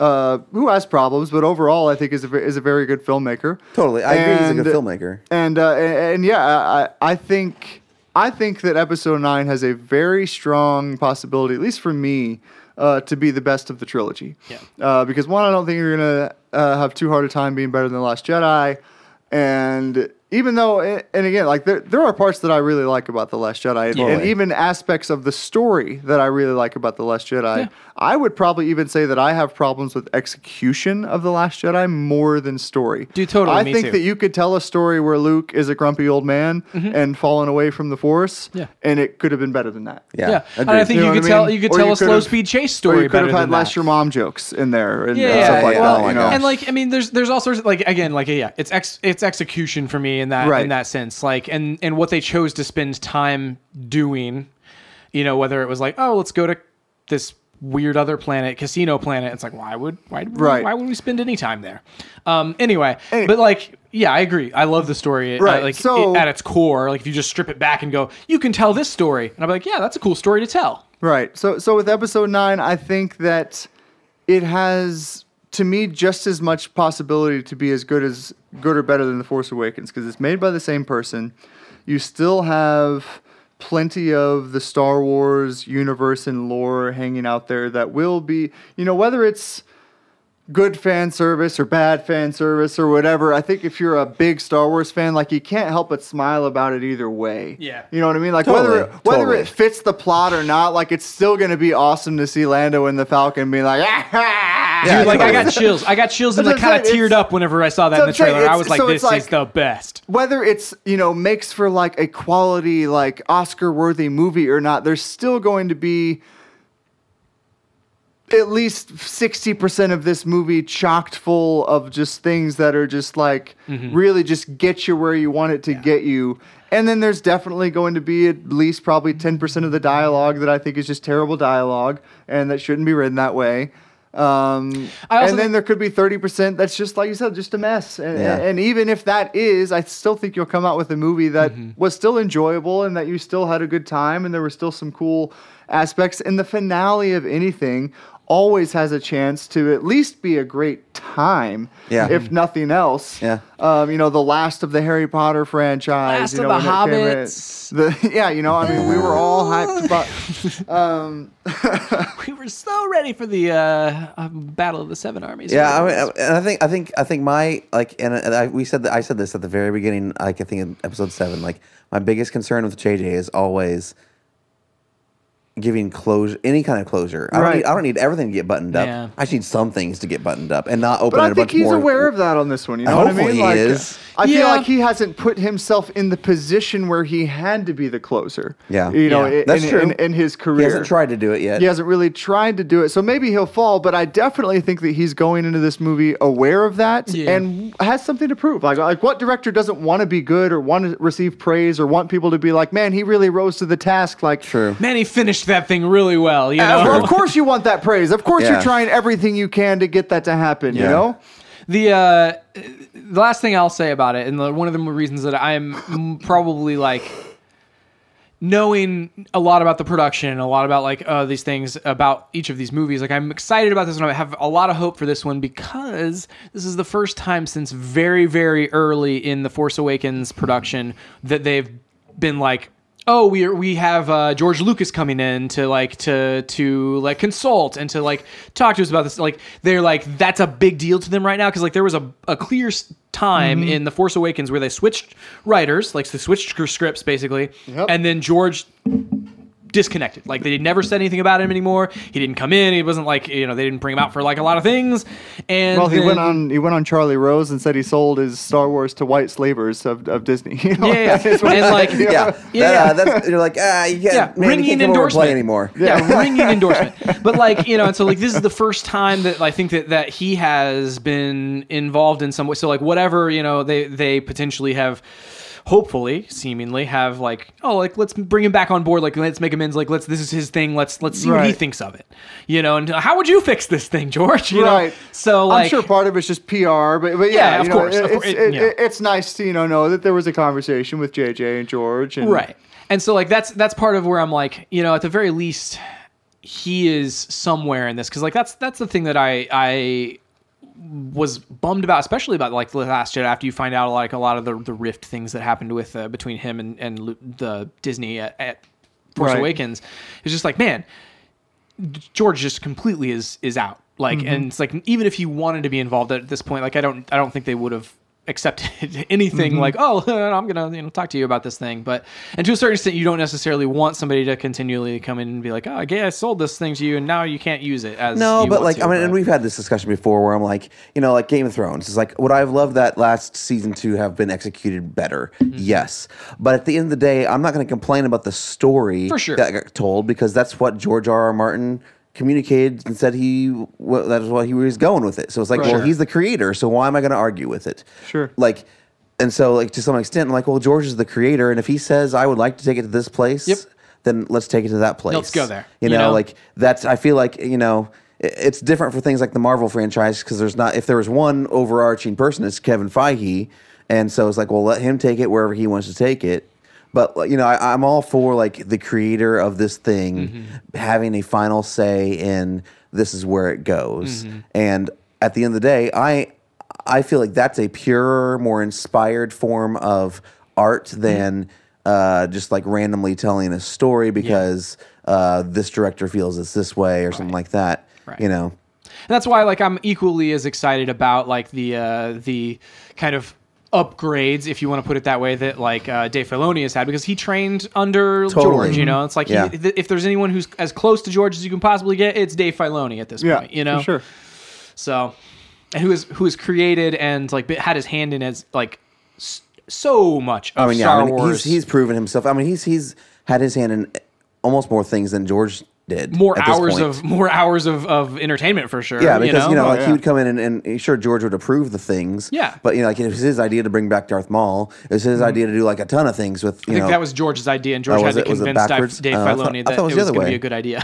I thought that's why he said he killed him because he was his idea to bring him back. No, George was like, "What if he came back and he had spider legs?" And Dave was like, "This is And weird." Filoni's like- and then Filoni like goes home and thinks about it, and he goes, "You know what, George? That idea was great. Let's do it." and honestly, it was. It was so good. Oh yeah, I'm totally glad they brought it back. It was great.